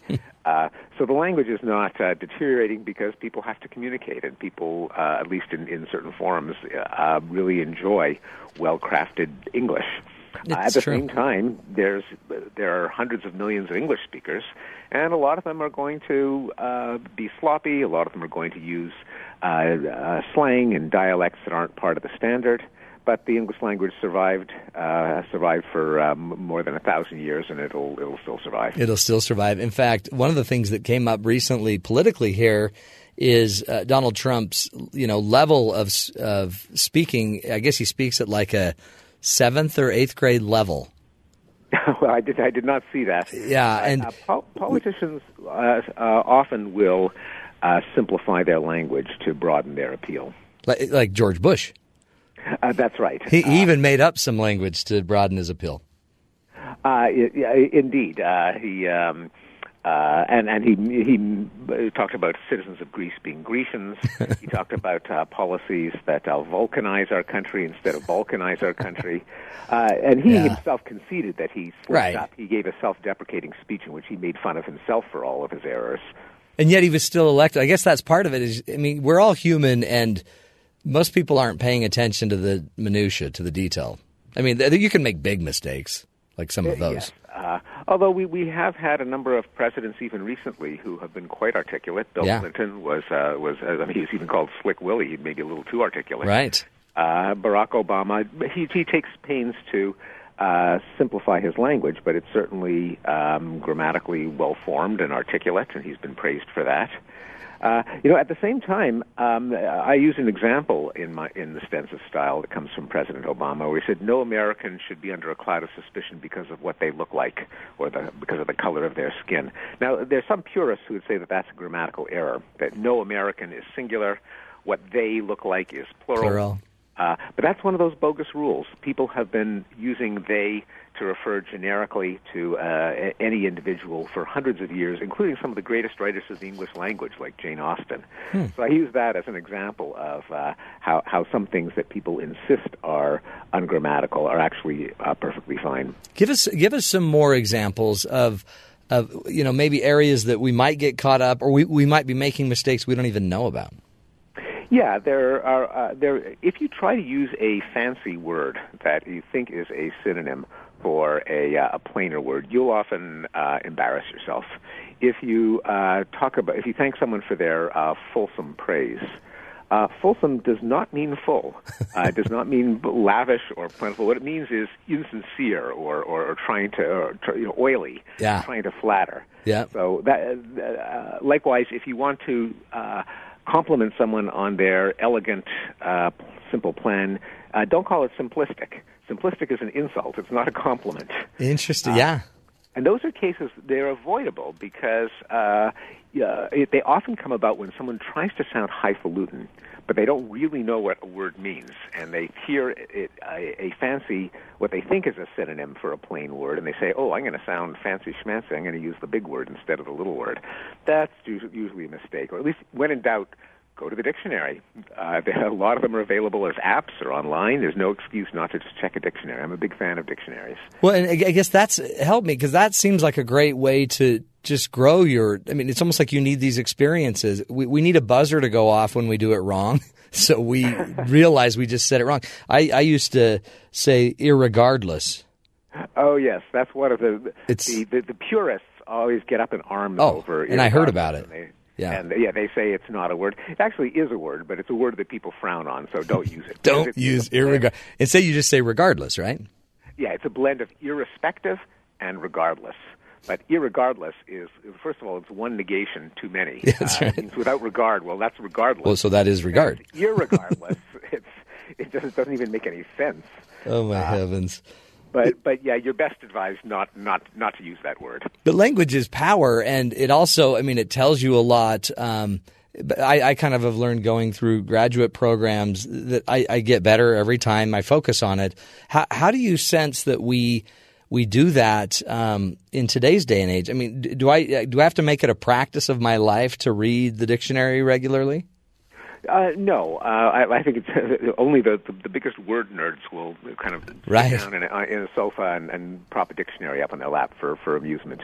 But uh, it's something that you can go to when in doubt, uh, and and it's easier than ever. You don't have to balance a huge tome on your lap because they are available as uh, apps like the American Heritage Dictionary, um, and also just to enjoy what you read, uh, especially when uh, something tickles you. When you you read an article in in, in Time magazine or in um, uh, a, a clever movie review on a website, even a clever product review on Amazon, and you think to yourself, why did I just enjoy that sentence? Why is that so clear? And if you just sort of allow yourself to think about language, and uh, so that you see what makes it work and what makes it uh, doesn't not work, and likewise when you write. Um, uh, the, the the problem with most writing isn't that it has grammatical errors; it's that it's incomprehensible. You you know try to fill out a tax form, you um, uh, you you read a uh, a paper written by a student, and you just you read an academic uh, journal article. I shouldn't blame the students, and you can't make head or tail of it because the person writing it just didn't bother to think, hey, am I being clear? Can I expect a person who isn't me to understand my words? And all too often, people don't do that. You have forms to fill out, and you just don't know what they're talking about. Mm, so, so true. a lot of it, a a lot of uh, what we need to do to improve writing is simply to just step back and say, "Hey, have I been clear?" That is, after you write it, it's, and writing is really hard. It's hard enough to get your ideas down on paper. Uh, the thought that you could get your ideas down on paper and be clear, uh, that's superhuman. So what you have to do is get your ideas down, then take a second look at it, and and ask yourself, would a uh, would someone else understand what I just wrote? It- Does each sentence work? Do the subjects agree with the verbs? Uh, do and, and this is not something where you actually need a whole lot of grammar to do it. You just read it to yourself and say, "Hey, does that sentence sound right to me?" And if you just make the task of writing well part of your uh, checklist, uh, and not just write something and then fire it off, that will go a long way to uh, making writing better. It really is. I guess it's intentionality. Is that a word? Intentionality? Intentionality is a word. Uh, Is it, because to me it's it's like you're saying stop and read what you just wrote. Think about your audience. Are they going to get it? Is it clear? even better, show it to someone else. There you go. Because all, a lot of times, what's obvious to you is not obvious to anyone else. And each of us has a kind of blind spot. We, uh, uh, of course, it's clear. I just wrote it. I, I know what I just said. Well, yeah, of course, you know what you just said. you know what you meant. Uh, it's really important to run it by someone else, and you'll often be shocked uh, at what you think is obvious that no one else finds obvious. What's getting through? Excellent stuff. Let's take a, a break. We're speaking with Professor Steve Pinker um, from the Department of Psychology at Harvard University. He's the author of the book, The Sense of Style The Thinking Person's Guide to Writing in the 21st Century. He's giving us some uh, grammar rules, um, you know, some that are okay to break. And, and he's helping us maybe take the edge off th- this is about communication. It's about getting your message across to others, and in the end, um, you know, it can help. It can help. You don't have to stress. Just learn. We'll take a break, folks. Come back more with Professor Pinker on uh, really the true sense of style. This is the Matt Townsend Show. We'll be right back.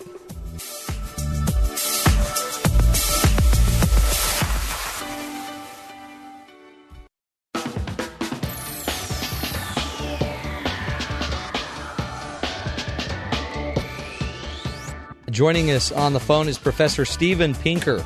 He's the author of the book, The Sense of Style The Thinking Person's Guide to Writing in the 21st Century. And he joins us now live from Boston. Uh, Professor Pinker, thank you. This is, uh, I, it's enlightening for me. I, I've written a book, I've written a dissertation, a master's thesis, but there's something that makes me um, uh, very vulnerable when I write because people they get to know you through your writing. They get to know you through your words. That is true, and I, I give three reasons why people should care about writing. Uh, one of them is that you are uh, broadcasting your degree of care in what you write. Uh, no one can verify the truth of everything that you say. They got to trust you, and uh, they will make judgments based on how much care you put into crafting the sentence as to how much care you put into everything else, all the thoughts or research or, or uh, thinking behind the, the sentences. And so by taking care to write um, accurately and gracefully and grammatically, you're, you're um, advertising that you care about what you write. Um, the second is just clarity. We mentioned before that people waste huge amounts of time trying to decipher badly uh, written documents, whether they're uh, government forms or uh, uh, instructions on how to program your, your digital alarm clock or uh, academic articles. Um, the amount of waste and error that uh, could be avoided if people thought to write clearly is uh, enormous. And finally, uh, good writing is uh, is a source of pleasure. It, it it's a, form of beauty. It adds to uh, the enjoyment that we experience every day. And uh, anyone who uh, takes pleasure from reading will appreciate the little bit of extra care that goes into a well-crafted sentence or a witty remark or a, an aptly chosen metaphor. So This- those are the three reasons. D- I, I think it's so it's so true. Do, do um, does your writing influence your thinking? I mean, with me, by writing it and simplifying it and having to like cut out, you know, uh, a prepositional phrase here and there, and it, it seems to kind of solidify the meaning for me.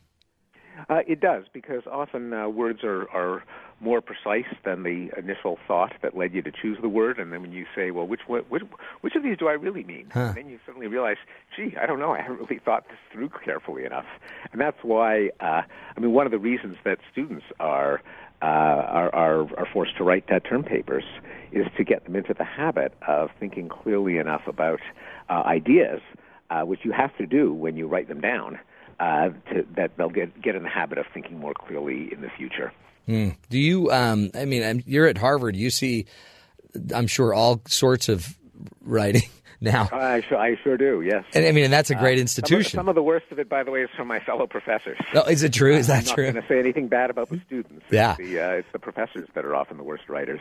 And and does that say what does that say about them? Just maybe that their their care is down or their their thinking isn't solid. What would it say about fellow a professors? couple. There, there's some. There's a common accusation that there are some people who deliberately uh, write in obscure language to prove how sophisticated they are. Mhm. So they, they they try to kind of bamboozle their audiences with uh, highfalutin gobbledygook. and and I think that there's some people that do that, but I don't think that's the biggest problem. I think the biggest problem is something that I call the curse of knowledge. Namely, when you know something, it's very hard to imagine what it's like for someone else not to know it. It just su- becomes such second nature that you don't even feel you have to spell it out. It's like it's in front of your uh, your mind's eye, so it's per- clear as day. You don't realize that people who haven't lived the life that you've lived uh, just may not know what you're talking about. Right. And to get people to step outside their own skin, to see the world through uh, other someone else's point of view, uh, that's one of the chief skills in writing. And because academics get so specialized, or government bureaucrats, or corporate hacks, uh, anyone who becomes um, more and more deeply immersed in their, their little their little peer group, their little circle of people who communicate with each other, are likely to forget that people outside that little circle don't know their jargon Yeah. or uh, can't visualize what they're talking about, and so the uh, urge to be concrete, to describe it in a way that anyone can see it. Don't talk about uh, you know uh, uh, wildlife mitigation measures. Talk about trapping birds. Uh, you know, don't don't talk about uh, uh, verification of the veracity of a sentence. Say the word true and false. Uh, be So concrete. true. Allow people to see what you're seeing. is and this is true too because now we not just have we don't just have the the uh, Webster's dictionary and all these great dictionaries. We now have the Urban Dictionary where we now we need to know all of the street slang, all of the we need to know all the emoticon talk uh, and language that we're seeing on our texting. I mean, it's almost I don't know if it's actually we're getting more words than normal. I don't know, but I don't know who to pay deference to and who to res- who to respect. Do I respect academic view, the haughty, high-headed, high-minded, or the street people? Yeah, well, there's there's always been slang. It bubbles up from um, uh, from sports, from music, from uh, business, from um, uh, people hanging out on the street, and uh, most of it will is ephemeral. It'll uh, it'll come and go. Just, uh, but occasionally, um, words that are, are are thought of as slang when they first arise will earn a place in the language. So, you know, I, I, I was a kid in the 60s, and there were terms like, you know, rip off and uh, freak out Yeah. uh, and rap that were, at the time, the older people said, oh my God, what are the young kids doing to the language? But now rip off has uh, become a perfectly acceptable part of the language. It's a little casual. Right, right. Uh, but but it's, a, it, it's certainly no longer unfamiliar. And some of the uh, words in Urban Dictionary will make their way into the language and stay there. You know, others will slip out. Is um, is is there a suggestion you have uh, to go about improving our vocabulary? I mean, how how would you suggest we slowly improve not just the writing but our vocabulary and maybe even go back and refresh on the rules? Uh, I think that uh, um, immersing yourself in, in print. Uh, I mean, when I say print, I don't mean uh, uh, you know bleached wood pulp like dead trees Right. necessarily. It could, it could it could be on a screen, but um, but reading uh, well written. Uh, prose, and that doesn't necessarily mean great authors. It could just mean the uh, you know the New York Times and or, or Time Magazine or uh, uh, Atlantic Monthly. Um, just prose where whoever wrote it has been edited and obviously took some care uh, to to uh, be clear about what they mean, and just immersing. That is, read the article instead of clicking on the video. Uh, because written uh, English is usually more precise than spoken, and it's just sheer experience with the printed page that makes people better writers. Mm-hmm. The reason that that most people of, who who write well avoid the worst grammatical errors and spelling errors and punctuation errors isn't because they memorized a long list of rules. It's just that if you read enough, it just becomes second nature to you. The errors just pop out, like, oh, they, that, that's just not English. You don't you don't write like that. You don't spell like that. Yeah. And you don't you don't need to memorize the rules if you've spent, had enough experience reading. And it, and it, it just doesn't mean forcing yourself to uh, uh, you know read the, the necessarily the greatest literature. Right. That's an enormous source of pleasure. Uh, just read stuff that you enjoy. and, and get it into your life, right? And I guess um, I mean when you immerse yourself in it, it's going to stick to you somehow, um, some way. I guess I always like to if I really don't know the word, just look it up. And now our computers are making that so easy. We can just literally click on it, right click on it, and we can get a definition of it. Um, Exactly. it's Take powerful. advantage of that. You bet. Well, and and I guess going forward, is our, our language isn't in jeopardy. It, it is not. Uh, it's just too important. Too many people find it too important to communicate in writing. Right. Uh, there's just no way that, that uh, it's going to disappear or degenerate. Well, I, I appreciate um, your insight on this and and the book. I look forward to uh, to reading the book, "The Sense of Style: The Thinking Person's Guide to Writing in the 21st Century." Appreciate it. Again, thank you so much, uh, Professor Steve Pinker. Thanks for having me. Great to have you. Wonderful um, insight too. I mean, as a writer, and I I love to write actually, but it does psych me out because I ah you're vulnerable when you're writing, especially when you're writing and people are reading it. Um, and that's just the beginning. But some of this, folks, is just exercise, right? It's just exercising your thoughts, your mind. Um, there's a lot. There's a lot to learn, and you don't have to be a snob to enjoy it. Uh, I again, I I'm I'm pretty blue collar when it comes to my speaking, and yet I do enjoy it when I actually get a chance, helping you get real life solutions to your real life problems.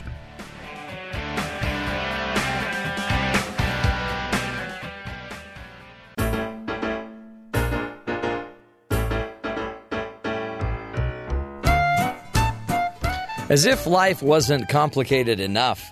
What do you do when you're driving down the freeway and all of a sudden come at, coming at you is a big roll of bubble wrap?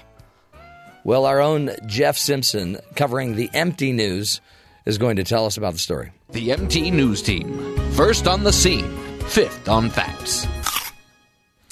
You know, bubble wrap is one of the most uh, joyous and Mesmerizing. inspiring, Yes. mesmerizing inventions ever. Totally. And I think I told you this during the break. I tried to find some bubble wrap sound effects Which online. seems like a no brainer. Right. You'd think you'd go onto YouTube, you, you'd be able to find one of those 12 hour videos of people pop, popping bubble wrap. Didn't happen. there were people fondling bubble wrap, running their hands What's over it, that? stroking it, you know, feeling bubble the wrap, touching, fondling. right, but no popping. Weird. Very disappointing. Which is weird because there is such a, a drive for people to do the the pimple popper. Oh, yeah. and all of those other videos as well. It's so therapeutic. Absolutely. So, uh, bubble wrap. There were four rolls of it that cascaded from the back of an open pol- or open tractor trailer, stopped traffic on the westbound lanes of Route 80 last week. Hmm. New Jersey State Police received a report that bubble wrap had fallen onto the highway at 8:49 a.m. The rolls did not hit any cars, and there were no accidents reported due to the mishap. The tractor trailer was traveling Route 80 when the latch on its rear doors broke, causing the rolls to fall into the highway, police said. After its cargo had been dumped, the tractor trailer pulled over. A trooper stopped traffic to pull the bubble wrap out of the roadway, and you know he was stopping there to Oh pop yeah, it. but you know everybody pulled over and they were all rolling around on the bubble wrap popping. Oh yeah. Is it is it dangerous to hit a big roll of bubble wrap? No, I would have gotten out and put one in my trunk. Oh, that's a great idea. You, would know, maybe I would have left it a 20 or something. Yeah, you would have stolen it, but left a twenty for you know for reshelving fees. well, I mean, it's like you know how you try to return something after they've already cashed out the drawer and everything. They, there's nothing they can do with that money anyway. Right. So if once it's fallen out of the truck, they they can't use it anyway. No. So Boy, it's it seems like if you're going to have an accident, that is the perfect. That's the perfect thing to fall out of the truck. Yeah. You know, it's it's crazy how these stories often come in pairs because we have another story about uh, a man arrested for driving with two stolen lampposts Right. attached to his car. You mentioned that earlier. So this guy's driving along the highway, dragging. Let me see if I can get the lamppost sound here. Oh, he's dragging. There it is. So, a Oh, Dutch boy. man, he, he was Dutch. He was arrested after police spotted him driving with a pair of stolen 20 foot long lampposts on top of his car. Police shared a photo of a small hatchback vehicle carrying the two long concrete poles on the side of a brick road. Wow. Police pu- pulled over the driver traveling to Lelystad from Almere and found he was guilty of several violations, including improperly transporting the likely stolen lampposts. Yeah, you. I mean, you don't So- do it that way. Yeah, I mean, they pulled him over and basically just said, "Look, I, I get it. If you're gonna, but if you're gonna steal a lamppost, just make sure it's properly installed on your car." That's you know what, or don't even, or take a truck. You know, take a truck. Just Yeah. a simple little truck.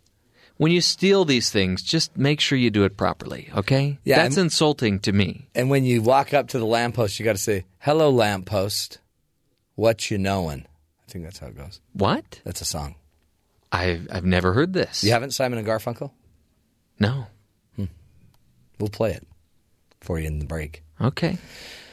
Yeah. Interesting. It's uh again, why are you stealing a lamppost? I know. Well, I mean, uh, are you going to just? I guess, but these were cement lampposts. These weren't even just metal lampposts. This is a cement lamppost. a lot of times they're more troublesome than helpful. But you They do keep maybe you up at night. Maybe you want lighting in your backyard. As a kid, we would only use them as like that was home base. You know, you would Yeah, yeah, count yeah. and cover your eyes on the lamppost. Yeah, I like how you right there just covered your. You just put your arm over your eyes. yeah. You just right there. You looked like about a, a, a eight year old boy. Well, I wanted the I wanted the listener to be able to visualize it. Yeah, but the, yeah, this isn't TV. So uh, the only one visualizing what you were doing. He or she saw. She, they they saw it in their mind. Yeah. In their mind's eye, they could see it That's on the what we need, radio. to, we need a live stream here so people could watch you. First of all, they could see you in your fit self, and B, they could um, also be able to see you doing your little arm movement. it was very dramatic, Very dramatic. and they got they captured that. That's what we bring you with the MT News, folks. The latest, the greatest. We're going to continue the journey. Next hour, more fun straight ahead. This is the Matt Townsend Show. You're listening to us on Sirius XM 143 BYU Radio.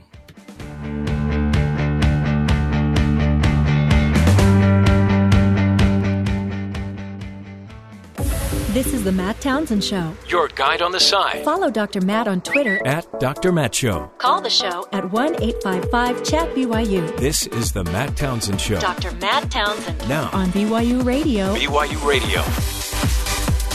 Happy Relaxation Day, folks. And uh, good day to you. Hope your day's going well. This is the Matt Townsend Show. Dr. Matt here, along with Jeff Simpson and Terry South, uh, bringing you the joy and the relaxation. This is the program where we give you the latest, the greatest. Ah, in through your nose, out through your mouth. Ah, imagine you're sitting on the side of a mountain and you smell the mango trees. By the way, uh, Mangoes? The greatest trip ever is the road to Hana in, uh, in- where is it? In on Oahu Island. Holy cow! Man- oh, on Maui. That's right. And mango trees, just the smell of mangoes, fresh mangoes, and then the road is just switchback, switchback, switchback, and then you get sick and you have to pull over. But it's great because while you're sick, you can smell mangoes. I've never been there, but I have Totally been to. Uh, I have been to uh, the Benihana. Oh, and I can just picture sitting there now, opening my mouth, having a shrimp Mm. The grill, yeah. into it. Yeah, and then the guy throws a shrimp at you and you have to catch it in your mouth. Yeah, A hot burning shrimp. And it hits you in the eyeball. Oh, relaxation days. And on the road to Hana, you can also go to the pools, the seven the seven sacred pools or whatever. Oh, heaven. Heaven. So, for those of you that aren't going to Maui tomorrow, then uh, or today, it's just you got to find another way to relax. I haven't been to heaven, but I have been to 7-Eleven. Not the same. And it says, "Oh, their their slogan is Thank heaven. Oh, thank heaven." 7-Eleven. Uh, by the way, Jeffrey, we are so proud of you. Three and a half pounds you've lost, and it hasn't. You didn't. Oh, a very polite golf clap. A very polite golf clap. Jeff has lost three and a half pounds. Um, I think a lot of it is just lo- it's your clothes. You've, you're wearing different clothes now. Yeah, I'm not Lighter wearing as many layers. More cotton. Yeah. Yeah. You were you used to wear a lot of heavy denim. Mm-hmm. You remember? The denim jacket, and they're they come bedazzled, so Yeah, and your chaps adds some and the leather. I mean, yeah. So I really like the cotton shorts and everything. I think you look great. Um, we've got a lot to cover today. Today we're going to talk about is your diet making you depressed, and who better to help us than our health evangelist, Dr. Ron Hager, will be joining us.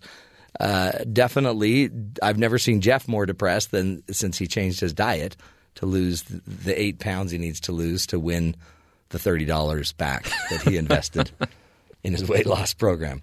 So we'll be getting to all of this fun. So much to talk about, so much to get to. We'll also, of course, be visiting our good brethren at BYU Sports Nation at the top of the hour. They're going to start their show, so we're going to give you a little update, a little preview of what's coming there. And, of course, a hero of the day. We'll give you our hero story. Cute story about a 94 year old man loses his wife and he's lonely. So, what do you do when you're lonely? You build a swimming pool so all the neighborhood kids could come and swim and he opens it up to the neighborhood. How cool is that? So much good, so much, uh, so many positive things going on.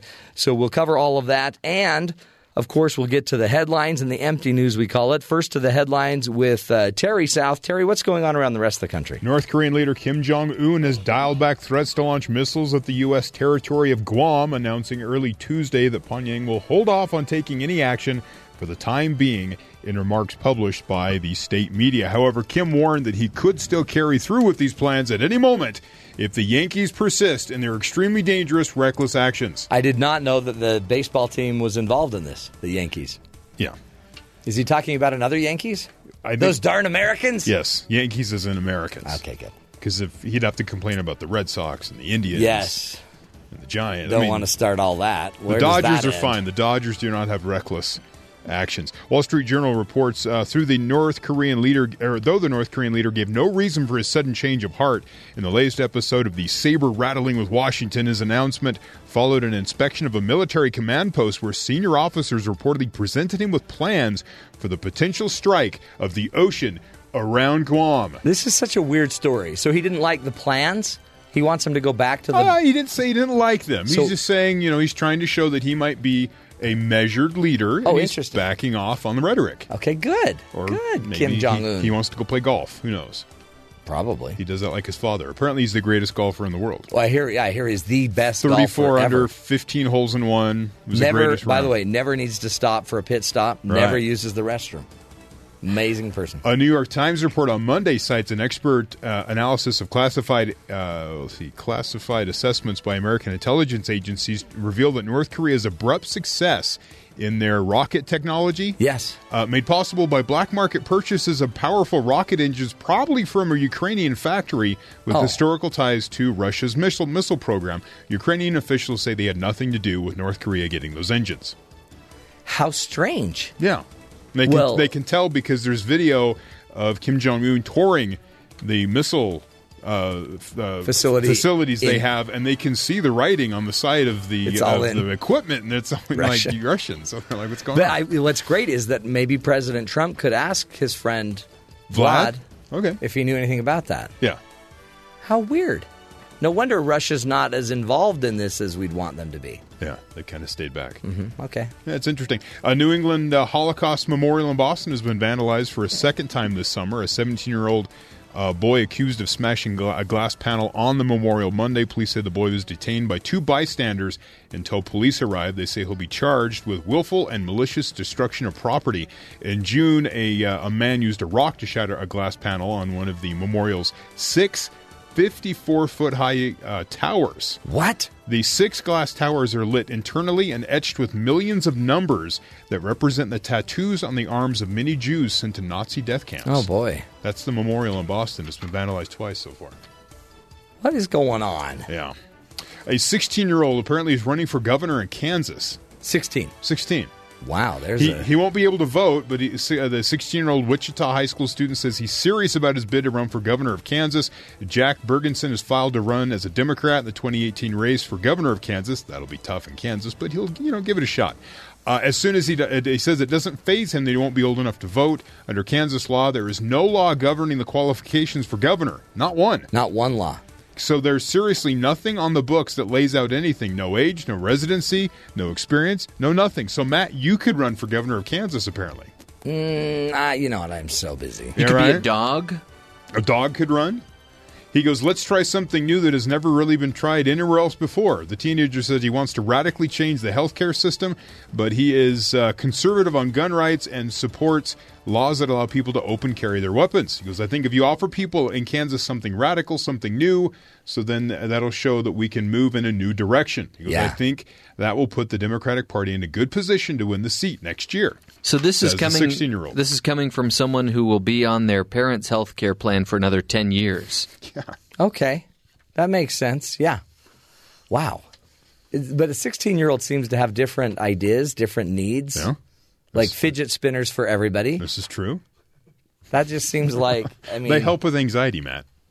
do they? No, but that's what they say. It's funny because they only help half of the people with anxiety, and then the other half are anxious watching their kids But spin. by the way, the. Consumer Protection Bureau this week finally came out and said that they could be dangerous by swallowing small parts. They've been out for, on the market for a year and a half. They've actually hit fad status, and now they've died, and then no one cares anymore. But now they come out and say they're dangerous. See, that's what I liked about the Pokemon uh, fad is that it it was nobody was choking on parts. no, they were just falling off uh, People, cliffs. And, people were getting stabbed though. yeah, yeah, people they, they getting were ending up assaulted. in parks, being at night. Yeah, it was scary. And finally, in honor of our next guest, Yeah, Dr. Ron Hager, the I health have, I, evangelist. I have some food. Oh, good because we always like to do a little food update It- right before Ron's segment. Honestly, always food he would not recommend. right, But he's uh, a healthy person. Yeah, so uh, pumpkin, pumpkin spice is something that hits in the fall. Yeah. Uh, it's August, but apparently it's out already. Well, yeah, because you got to get it early because Well, you can get they pump- run out. You of- can get pumpkin spice every moment of the entire year. Was It's that the Spice. Girl that dressed up in Yeah. like a big She was the pumpkin big outfit? puffy orange No, yeah. no. So pumpkin pie may not yet be uh, yet stand as a glimmer of thought in your mind because you know it's August, not November. Uh, but as it hasn't stopped Walmart and Mars from getting the head start to your taste buds, the first white pumpkin pie M and M's are here. white pumpkin pie M and M's. Yes, I've never seen a white pumpkin pie. Haven't you? No. Neither have I. it's a brand new flavor supplementing Mars and other limited edition fall 2017 offerings like pecan pie M and M's and candy corn M and M's. Mm. It seems a tad early to be thinking about the fall, but you know what are you going to do? Um, a lot of pumpkin spice ice cream and different foods with it. So they're going to put it in M and M's. Where can we get it? Uh, Walmart. That's what we need to Apparently, know. apparently Walmart. Oh, thank goodness. But like, have you ever had pumpkin spice cake? Is that what it's called? I don't know. Oh, with like cream cheese icing. Is that good? Are you interested in pumpkin pie M and M's? No, not at all. No. Pumpkin pie isn't chocolate. But it would be pumpkin pie and chocolate, possibly. What would they that- might they might leave the chocolate out. It's just pumpkin flavored. Well, I know, but why don't you? I mean, pumpkin flavored. But it's in a candy form. And then the you know hard shell hard shell won't melt. Melts in your mouth. Probably Fun, only yeah. comes in the medium-sized bags. We have to shell out a they're good the- three dollars to yeah, get. they're they're the share bags. Yeah, I'm not. so you better like them. It's a I'm not scam. wanting that. That's uh, just a lot of. And work. also, uh, we talked about uh, the other day that uh, Cheetos had a pop up restaurant. yeah. Oh so yeah. they had like Cheeto encrusted food. Mhm.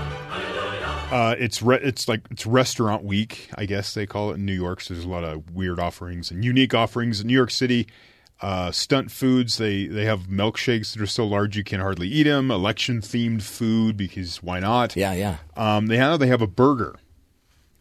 It, it, it, It's it, it oozes cheese. Ooh, that was. It's called the Burger Bomb.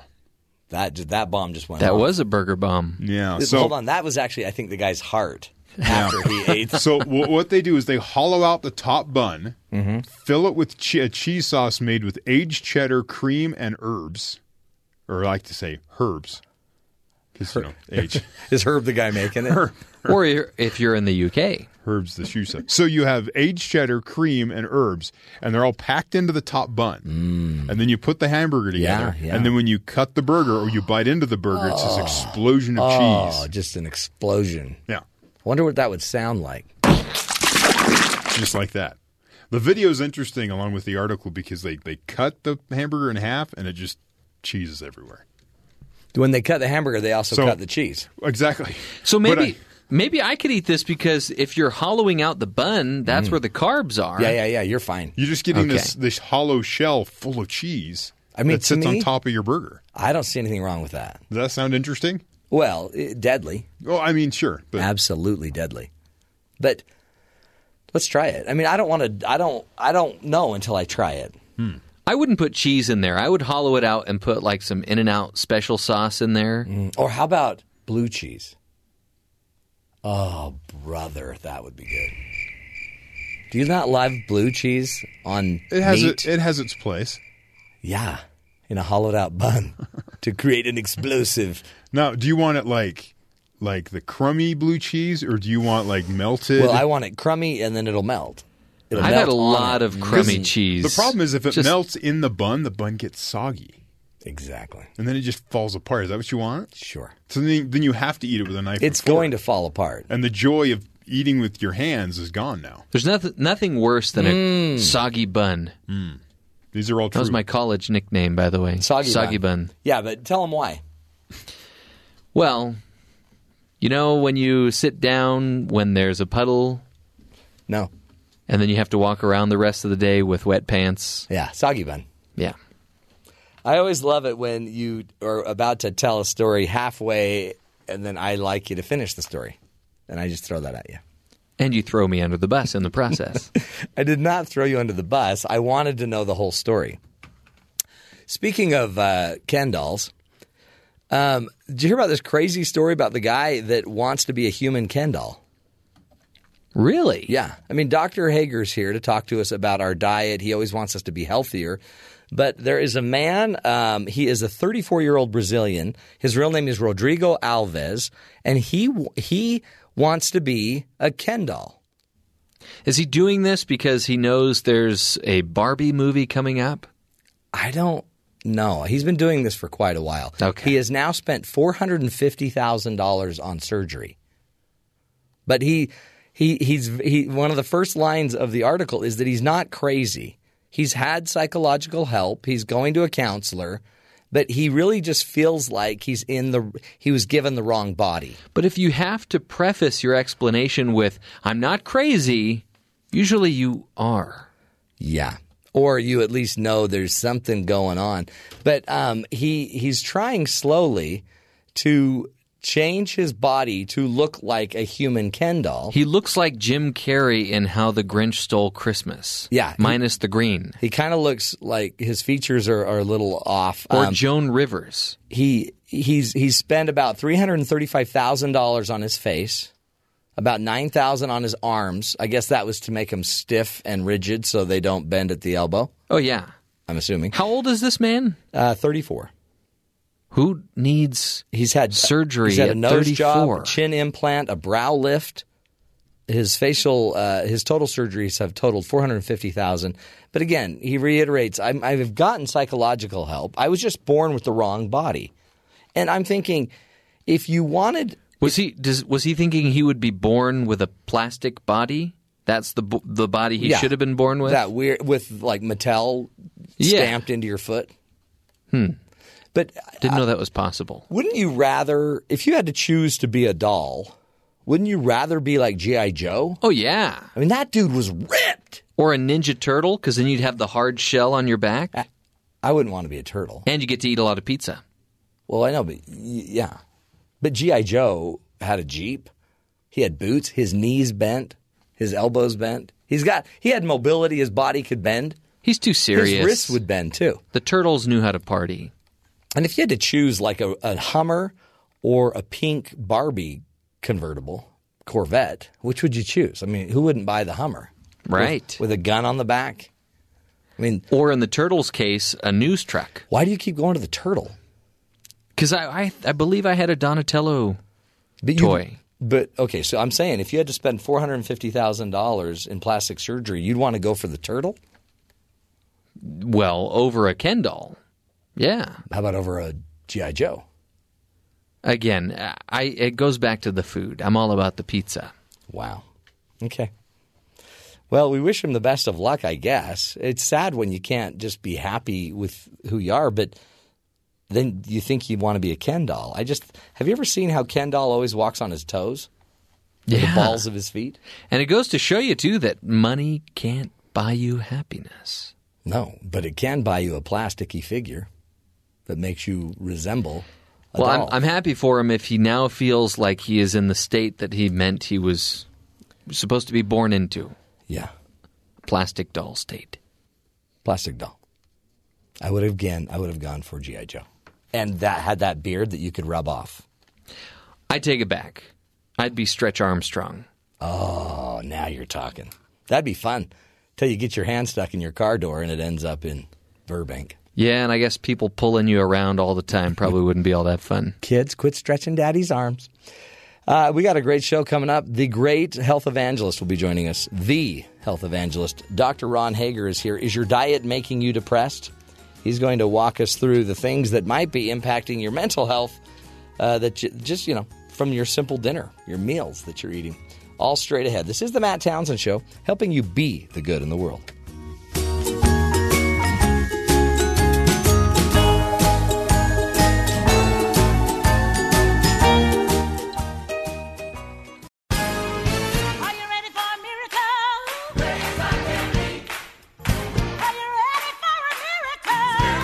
I'm ready for a miracle. Who better to lead us to that miracle than our own health evangelist, Dr. Ron Hager, is back with us. He's the Associate Professor of Exercise Sciences in the College of Life Sciences at BYU and is an expert in chronic disease prevention. He used to be called the chronic disease, the death preventer. And then we decided health evangelist sounds better. Dr. Ron, welcome back. Thanks. Good to be here. Good to have you. You healthy? You happy? I'm trying to be. Yeah, I'm not depressed right now. That's good. Yeah, but I haven't eaten anything yet. Jeff's a little depressed Is he? because he? can't have any of the foods. Like he's dreaming about nachos. Right. Isn't that a bad dream? I mean, that's like a. It seems like there's a problem. You know, there's probably a way to make nachos a little healthy. There is. You know. You know how you do it. My my sister's dog. Uh, his name is Nacho. Oh, there you go. So just get a dog named Nacho, and you'll never want nachos again. You know, I believe it was Woody Allen that said I could live to be a hundred if I gave up all the things that would make me want to live to a hundred. Something like that. It's sad. We we threw an article your way, Ron, Yeah. that was about how your diet may be actually depressing you. Yeah, there's you know, this is not a new line of research, Yeah. but it is fairly recent in terms of the effect that diet can have on emotional state. Uh, you know, and it's interesting because some people get depressed and they want to eat, Yeah. and you know, in, in other words, people respond differently to food. You know, they have some kind of emotional stress, and some people don't eat, and some people have emotional stress, and all they want to do is eat. Yeah. Or or they want to give give up maybe some pattern that they've been in. You know, like uh, a student studies hard for an exam, uh, feels like they're very prepared. They go take the test, and they and they just blow it. Mm. And maybe leading up to that point, you know, they'd been engaged in some kind of a healthy lifestyle pattern, including their diet. But then after that experience, they kind of say, you know, Whatever. why why bother? Yeah. You know, where's the next quart of Ben and Jerry's? Mhm. You know, so so things that impact you in your life can certainly affect uh, how you eat. Because so much of this is about chemistry, right? I Sure. mean, food is all chemical. It's all about Yeah. chemistry. Yeah, we're a chemical engine, basically. Yeah. But I guess you got to watch out because you could feel really good eating Ben and Jerry's for a while. Yeah. But then it then it, the depression might actually sink in when you're gaining weight, when you're feeling less healthy Yeah. and you're sick. Sure, uh, but you know, emotions are a tricky thing. Yeah. very tricky. You know that, um, and it's it's tough to manage this. But like I said, more and more research is linking um, not so much you know emotional types of eating, but just the kinds of food or dietary patterns that people engage in and their emotional state. I mean, we know from lots of research that the kinds of foods you eat, for example, can be related to your risk of diabetes Right. or your risk of obesity or some cancers or overweight or cardiovascular disease, these kinds of things. And it, it's always kind of made sense to me that that we're a whole person. You know, we're not some compartmentalized organism where, you know, but but we're kind of led to believe this. You know that certain foods, you know, will help prevent cancer, and so and so you think of them as as in some compartmentalized, you know, way that okay, I've got to eat this to help me prevent cancer, and I've got to eat that to help me prevent diabetes, and and that somehow it it you know that there are these different things, uh, different parts of you, but really you're just a whole person, and Mhm. and everything you stick in your mouth, you know, is going to affect you. It's part. Yeah, it becomes And- part and- of the system. And, and, and to say, well, that'll only affect my cardiovascular health, Right. but not my mental health. That that just never made sense to me. And so I like this idea, and and everybody's heard this saying, "You are you are what you eat."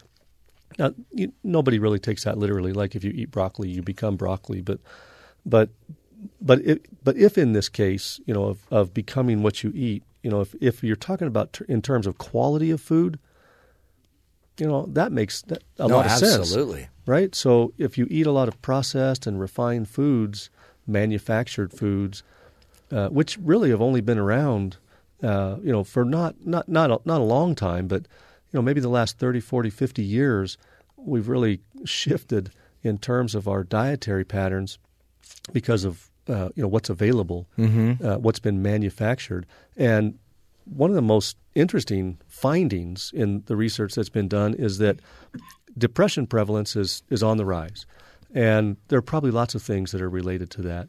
Uh, maybe increased diagnostic sensitivity. Yeah. you know that could be part of it. Uh, maybe you know uh, more access to health care. I mean, those are things that obviously make sense. Um, but but regardless of whatever it is, depression prevalence is increasing. But you can also look at our dietary patterns and see that about the time that there was a big shift into processed and refined foods, depression prevalence also increased. Went up. Yeah. So it's a correlation. It's not cause and effect. You know, you can't say if I eat this, it's going to cause depression. Uh, and I don't know if we'll ever get you know to that kind of understanding. But you can't ignore the correlations. We um, we had a guest on that I, that wrote the book The Dirt Cure. Have you read that? No. But he, they were talking. She was talking about the fact that um, in dirt, just a handful of dirt are these antidepressant microbes, including serotonin, in dirt. Right. It's in the dirt, and because we're eating so few, uh, so many fewer foods just directly from the dirt, directly from the soil, that we're not getting certain. We're not getting chemicals we used to get. We're getting other chemicals with highly treated stuff. So I mean, what's weird about it is something's going on. We know something's going on, and some of it has to be environmental. But it really is. So little of our food actually comes from the garden anymore.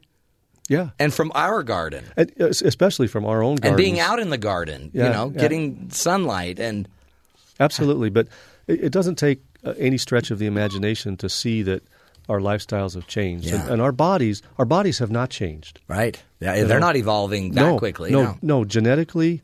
I mean, you go back tens of thousands of years, where the same, uh, you know, you know, genetic person or, or or organism that we've always been, but our environment has changed Totally. dramatically, and we our bodies were designed to eat the kinds of foods that you know you go out in your backyard and you pull out of the ground, or you pu- or you pick it off the Yeah. tree, or you whack it over the head. And like you and always talk about, but you also had to walk out to the garden. You had to work in the garden. You had to get the sunlight from the garden. That's why you're saying we're whole systems. We're Yeah. we're not just consumers of food. We're also how we get the food, how we exercise, how much we walk. Yeah. Well, there's there, there's one uh, uh, uh, assistant clinical professor of psychiatry at Columbia University, Dr. Drew Ramsey. Uh, he said that people who eat a lot of fast food. So, th- so there's even been research on on this phenomenon of fast food, uh, and and and this has been done uh, even in other countries where fast food was not prominent. You know, it wasn't it, it wasn't even available. Right. But now, as fast food has infiltrated these cultures, they see things like depression uh, rising. Uh, but he he mentions a study where uh, where he says that people who eat a lot of fast food have about a sixty to eighty percent increased risk of developing depression, whereas those who eat a Mediterranean diet, we can talk about that, have a reduced risk of forty to fifty percent. Hmm. Yeah. So So so that's like a hundred point swing. more. So- yeah. yeah. I mean, potentially uh, about 130 point Unbelievable. swing.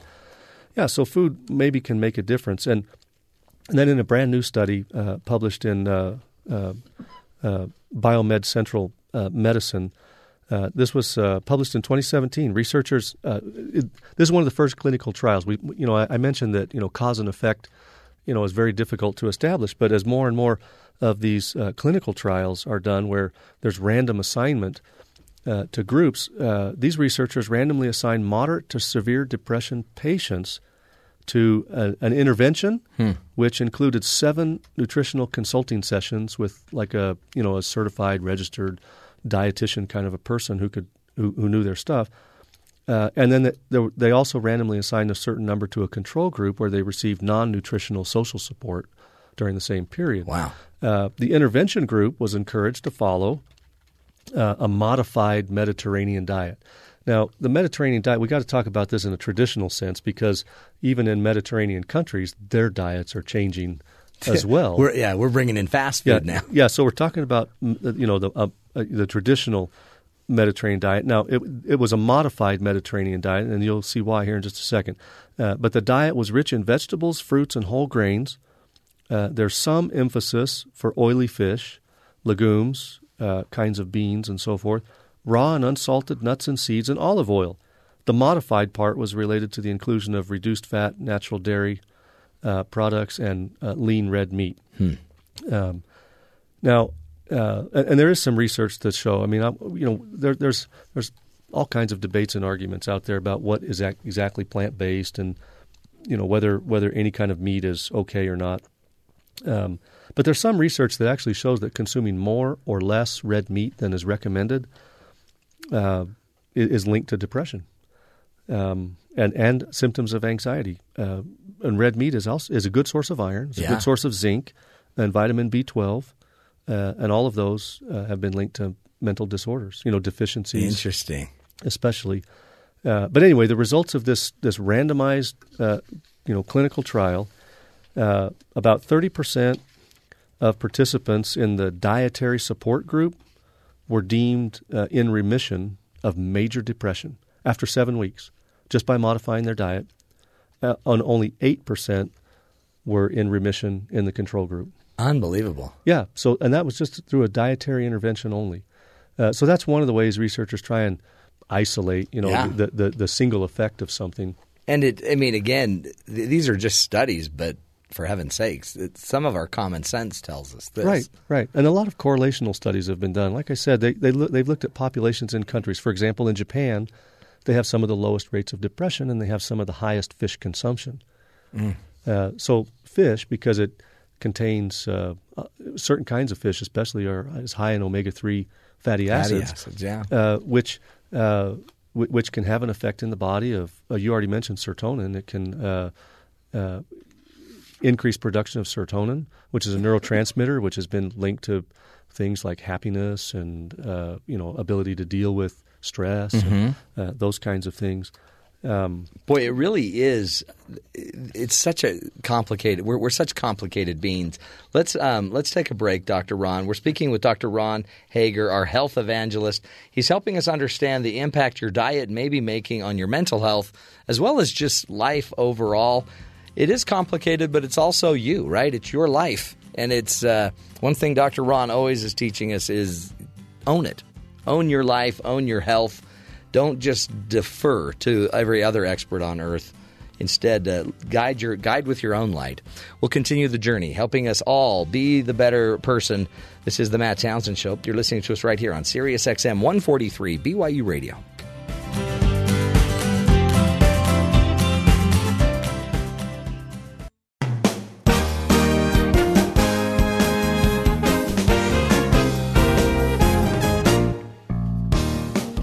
You got to love the music because it means the health evangelist is in the studio. Dr. Ron Hager, he's back with us from uh, BYU's Exercise Sciences and College of Life Sciences, and uh, he he's here to help us get get hopefully a little healthier physically, but also recognize the food you eat may be impacting your mental health as well. Dr. Ron, thanks for being with us again. happy to be here. And uh, talk to us about. Um, so you, you've been you've been going into the studies showing us that you know certain certain countries have lower depression rates because of their diet, and certain tests that they've done show that if you do move more to a Mediterranean diet, it does decrease depression. Yeah, yeah, and other studies. It doesn't just have to be a Mediterranean diet. Uh, sometimes on the show we've called this a plant-based diet Right. or, or a prudent diet. Um, you know, there are there are different ways to look at this. Uh, studies have been done on a traditional Norwegian diet uh, or a traditional Japanese diet. Uh, like I said, a lot of diets across the world uh, are changing. Yeah. uh, because there's just uh, more and more processed and refined foods, I guess, that are kind of infiltrating the the traditional dietary patterns. And you know, the older generation may be kind of sticking to their traditions, but the newer generation, you know, they're kind of intrigued by these ideas of fast food and uh, highly palatable, very cheap, uh, easy to make, very convenient foods that come in boxes and bags and cans and jars and Right. bottles and so forth. Uh, you know, th- there was a study uh, published in the British Journal of Psychiatry. Uh, this was uh, a little while ago in 2004, uh, and it's all just correlational research. Uh, but they, they looked at uh, the kinds of uh, foods that people eat, and they looked at uh, outcomes for schizophrenia and depression prevalence. And uh, those two things aren't necessarily always related, but uh, but sometimes they can be. And one of the most consistent findings uh, that came out of this study uh, indicated that greater consumption of refined sugar Yeah. uh, was was had the strongest correlations with uh, with uh, worse outcomes for schizophrenia and greater prevalence of depression. Interesting. Yeah, we don't we don't know, do we? We do not know what causes all of this anyway. So, but we know it's about circuitry. We know there's it's about blood flow in the brain and I guess everything we put in like we could also talk about caffeine. People consume a lot of caffeine and we know caffeine induces more anxiety. Sure. And anxiety and depression are connected. Yeah, and all of these things are relatively new. These are not things uh, basically that we were dealing with Yeah. uh, 50, 75, 100 years ago. And, and, and, and, and then they also looked at uh, other foods as well, and they found that consumption of pulses, uh, which are things like you know lentils and beans and peas and chickpeas, uh, they had actually a negative correlation. So they had benefits. In other words, they had people who consumed more versus less of those kinds of foods had uh, better outcomes for schizophrenia and less prevalence of depression.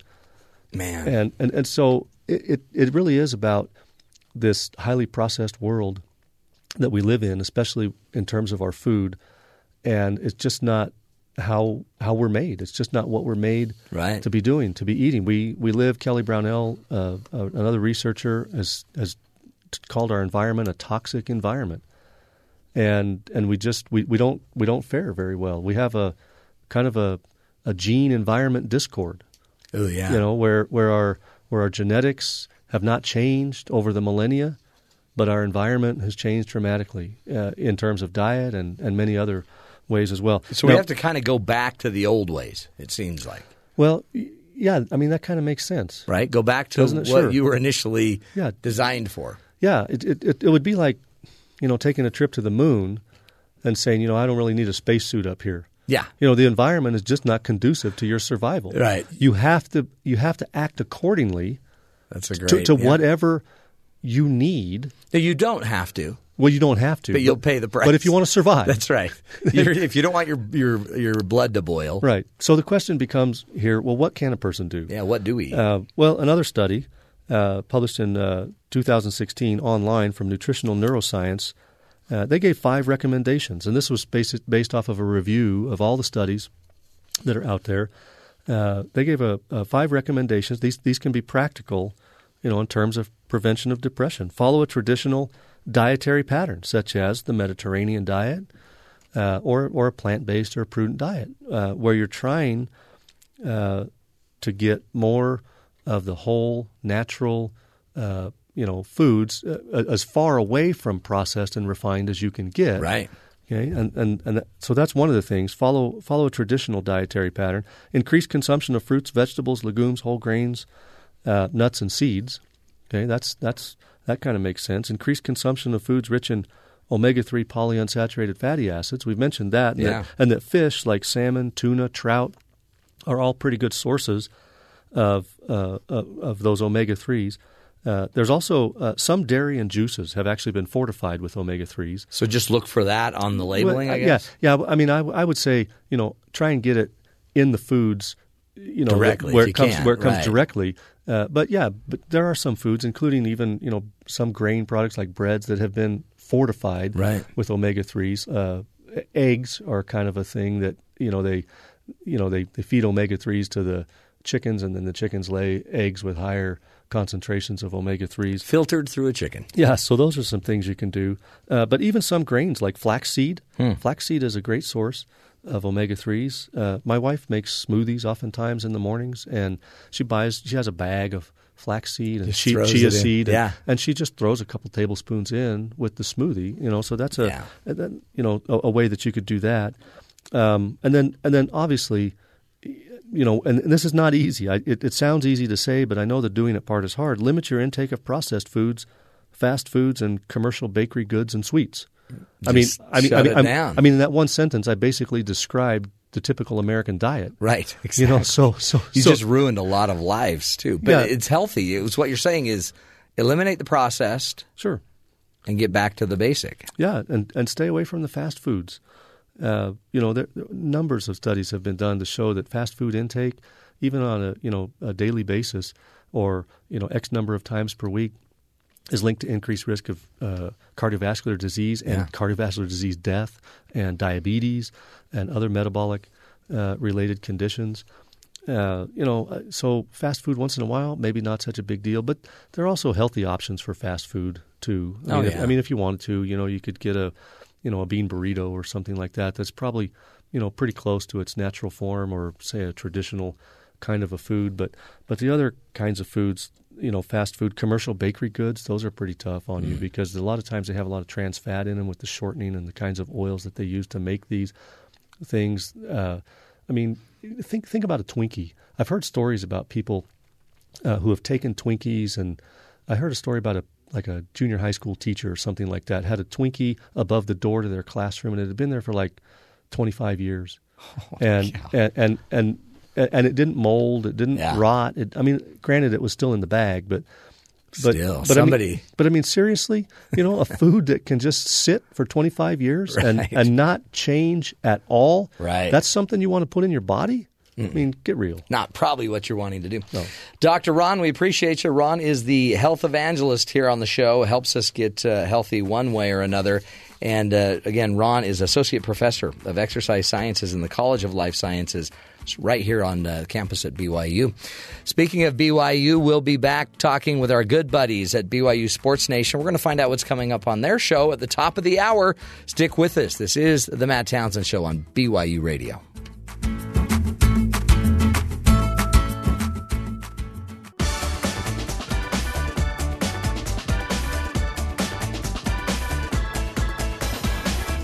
It's time, folks, to head downstairs here at BYU Broadcasting Center to our good buddies and uh, Spencer. No, yeah, today it's Jarom and Jason at BYU Sports Nation. We're going to find out what's coming up on their show today in just a few minutes. Hello, gentlemen. Good morning. Hello. How are you doing? Good. Not as good as Spencer. He's at Disneyland. Is that where he is? I think so. Yeah, he is. I Come saw the uh, on. I saw the posts. Come on. He just how? What the? I love Disneyland so much. I do too. We used to have annual passes, so we went a lot. But we've not been as a family now, I believe, for two years. And What's like, We're going through withdrawal. Yeah. What What's your favorite? Uh, what was your favorite thing to buy? What food?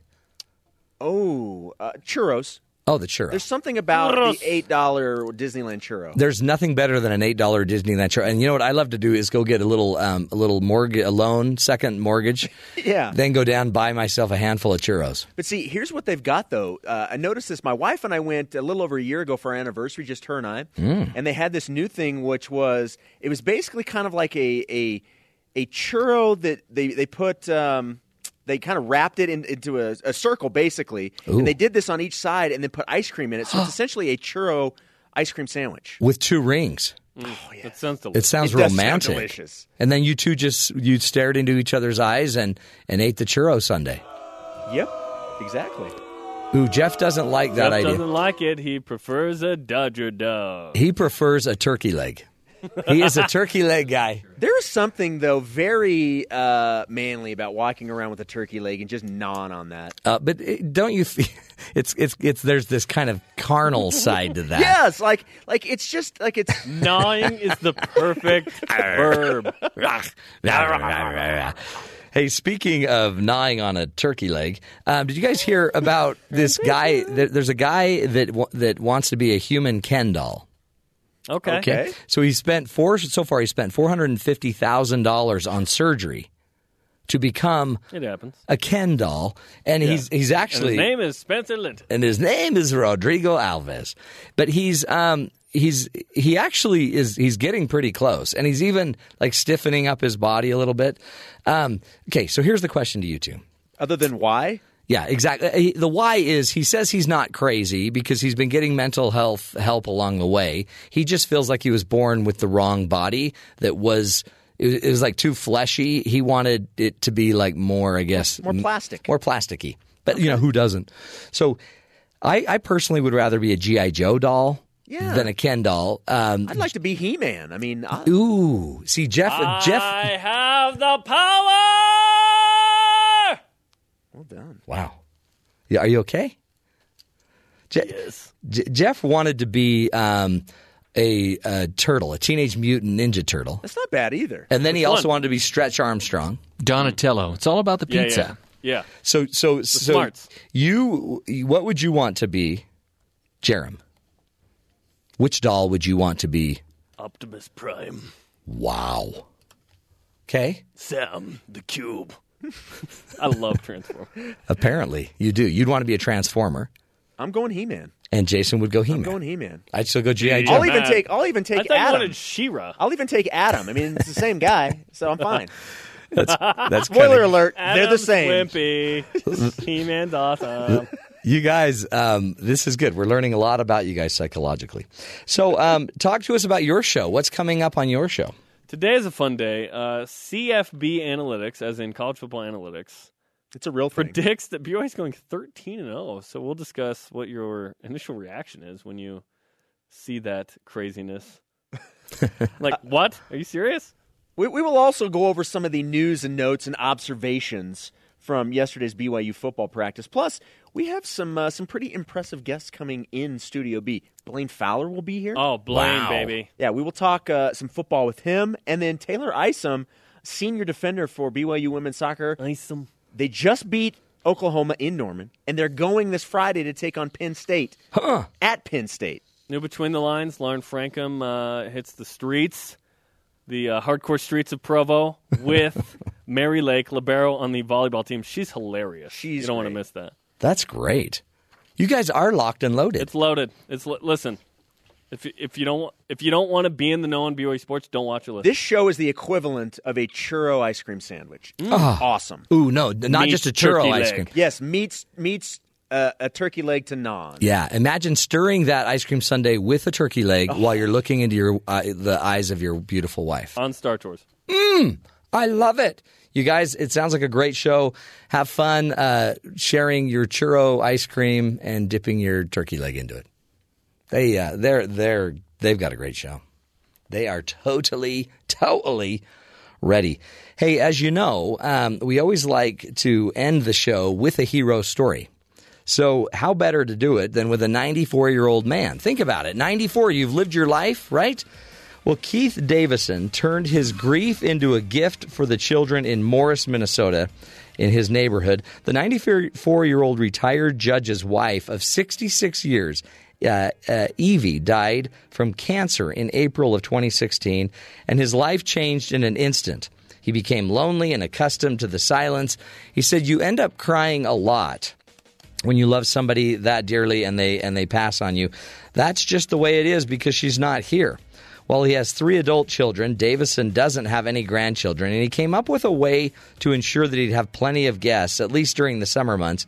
He'd install a pool in his backyard, and then he'd open the pool up to all the kids in the neighborhood. At first, his neighbors thought he was kidding, but once the in ground pool was built, they knew he was serious. The town doesn't have an outdoor public pool, and Davison's generosity ensures that every child on the block can spend their afternoons in swimming and splashing. It's him spreading joy throughout the neighborhood for these kids, neighbor Jessica Hubner said. Uh, Davison's only rule is that the kids are accompanied by a parent or a grandparent while swimming. He says he swims when the pool is empty and finds that having a happening spot on the street is a welcome distraction to his loneliness.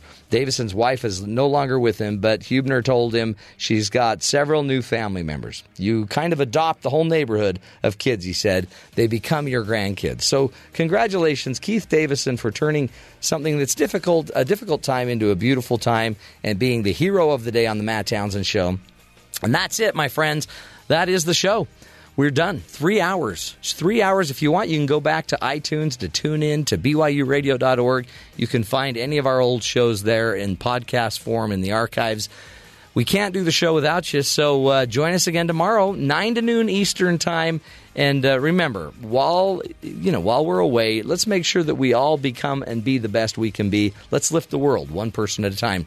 BYU Sports Nation is up next, folks. Stick with us.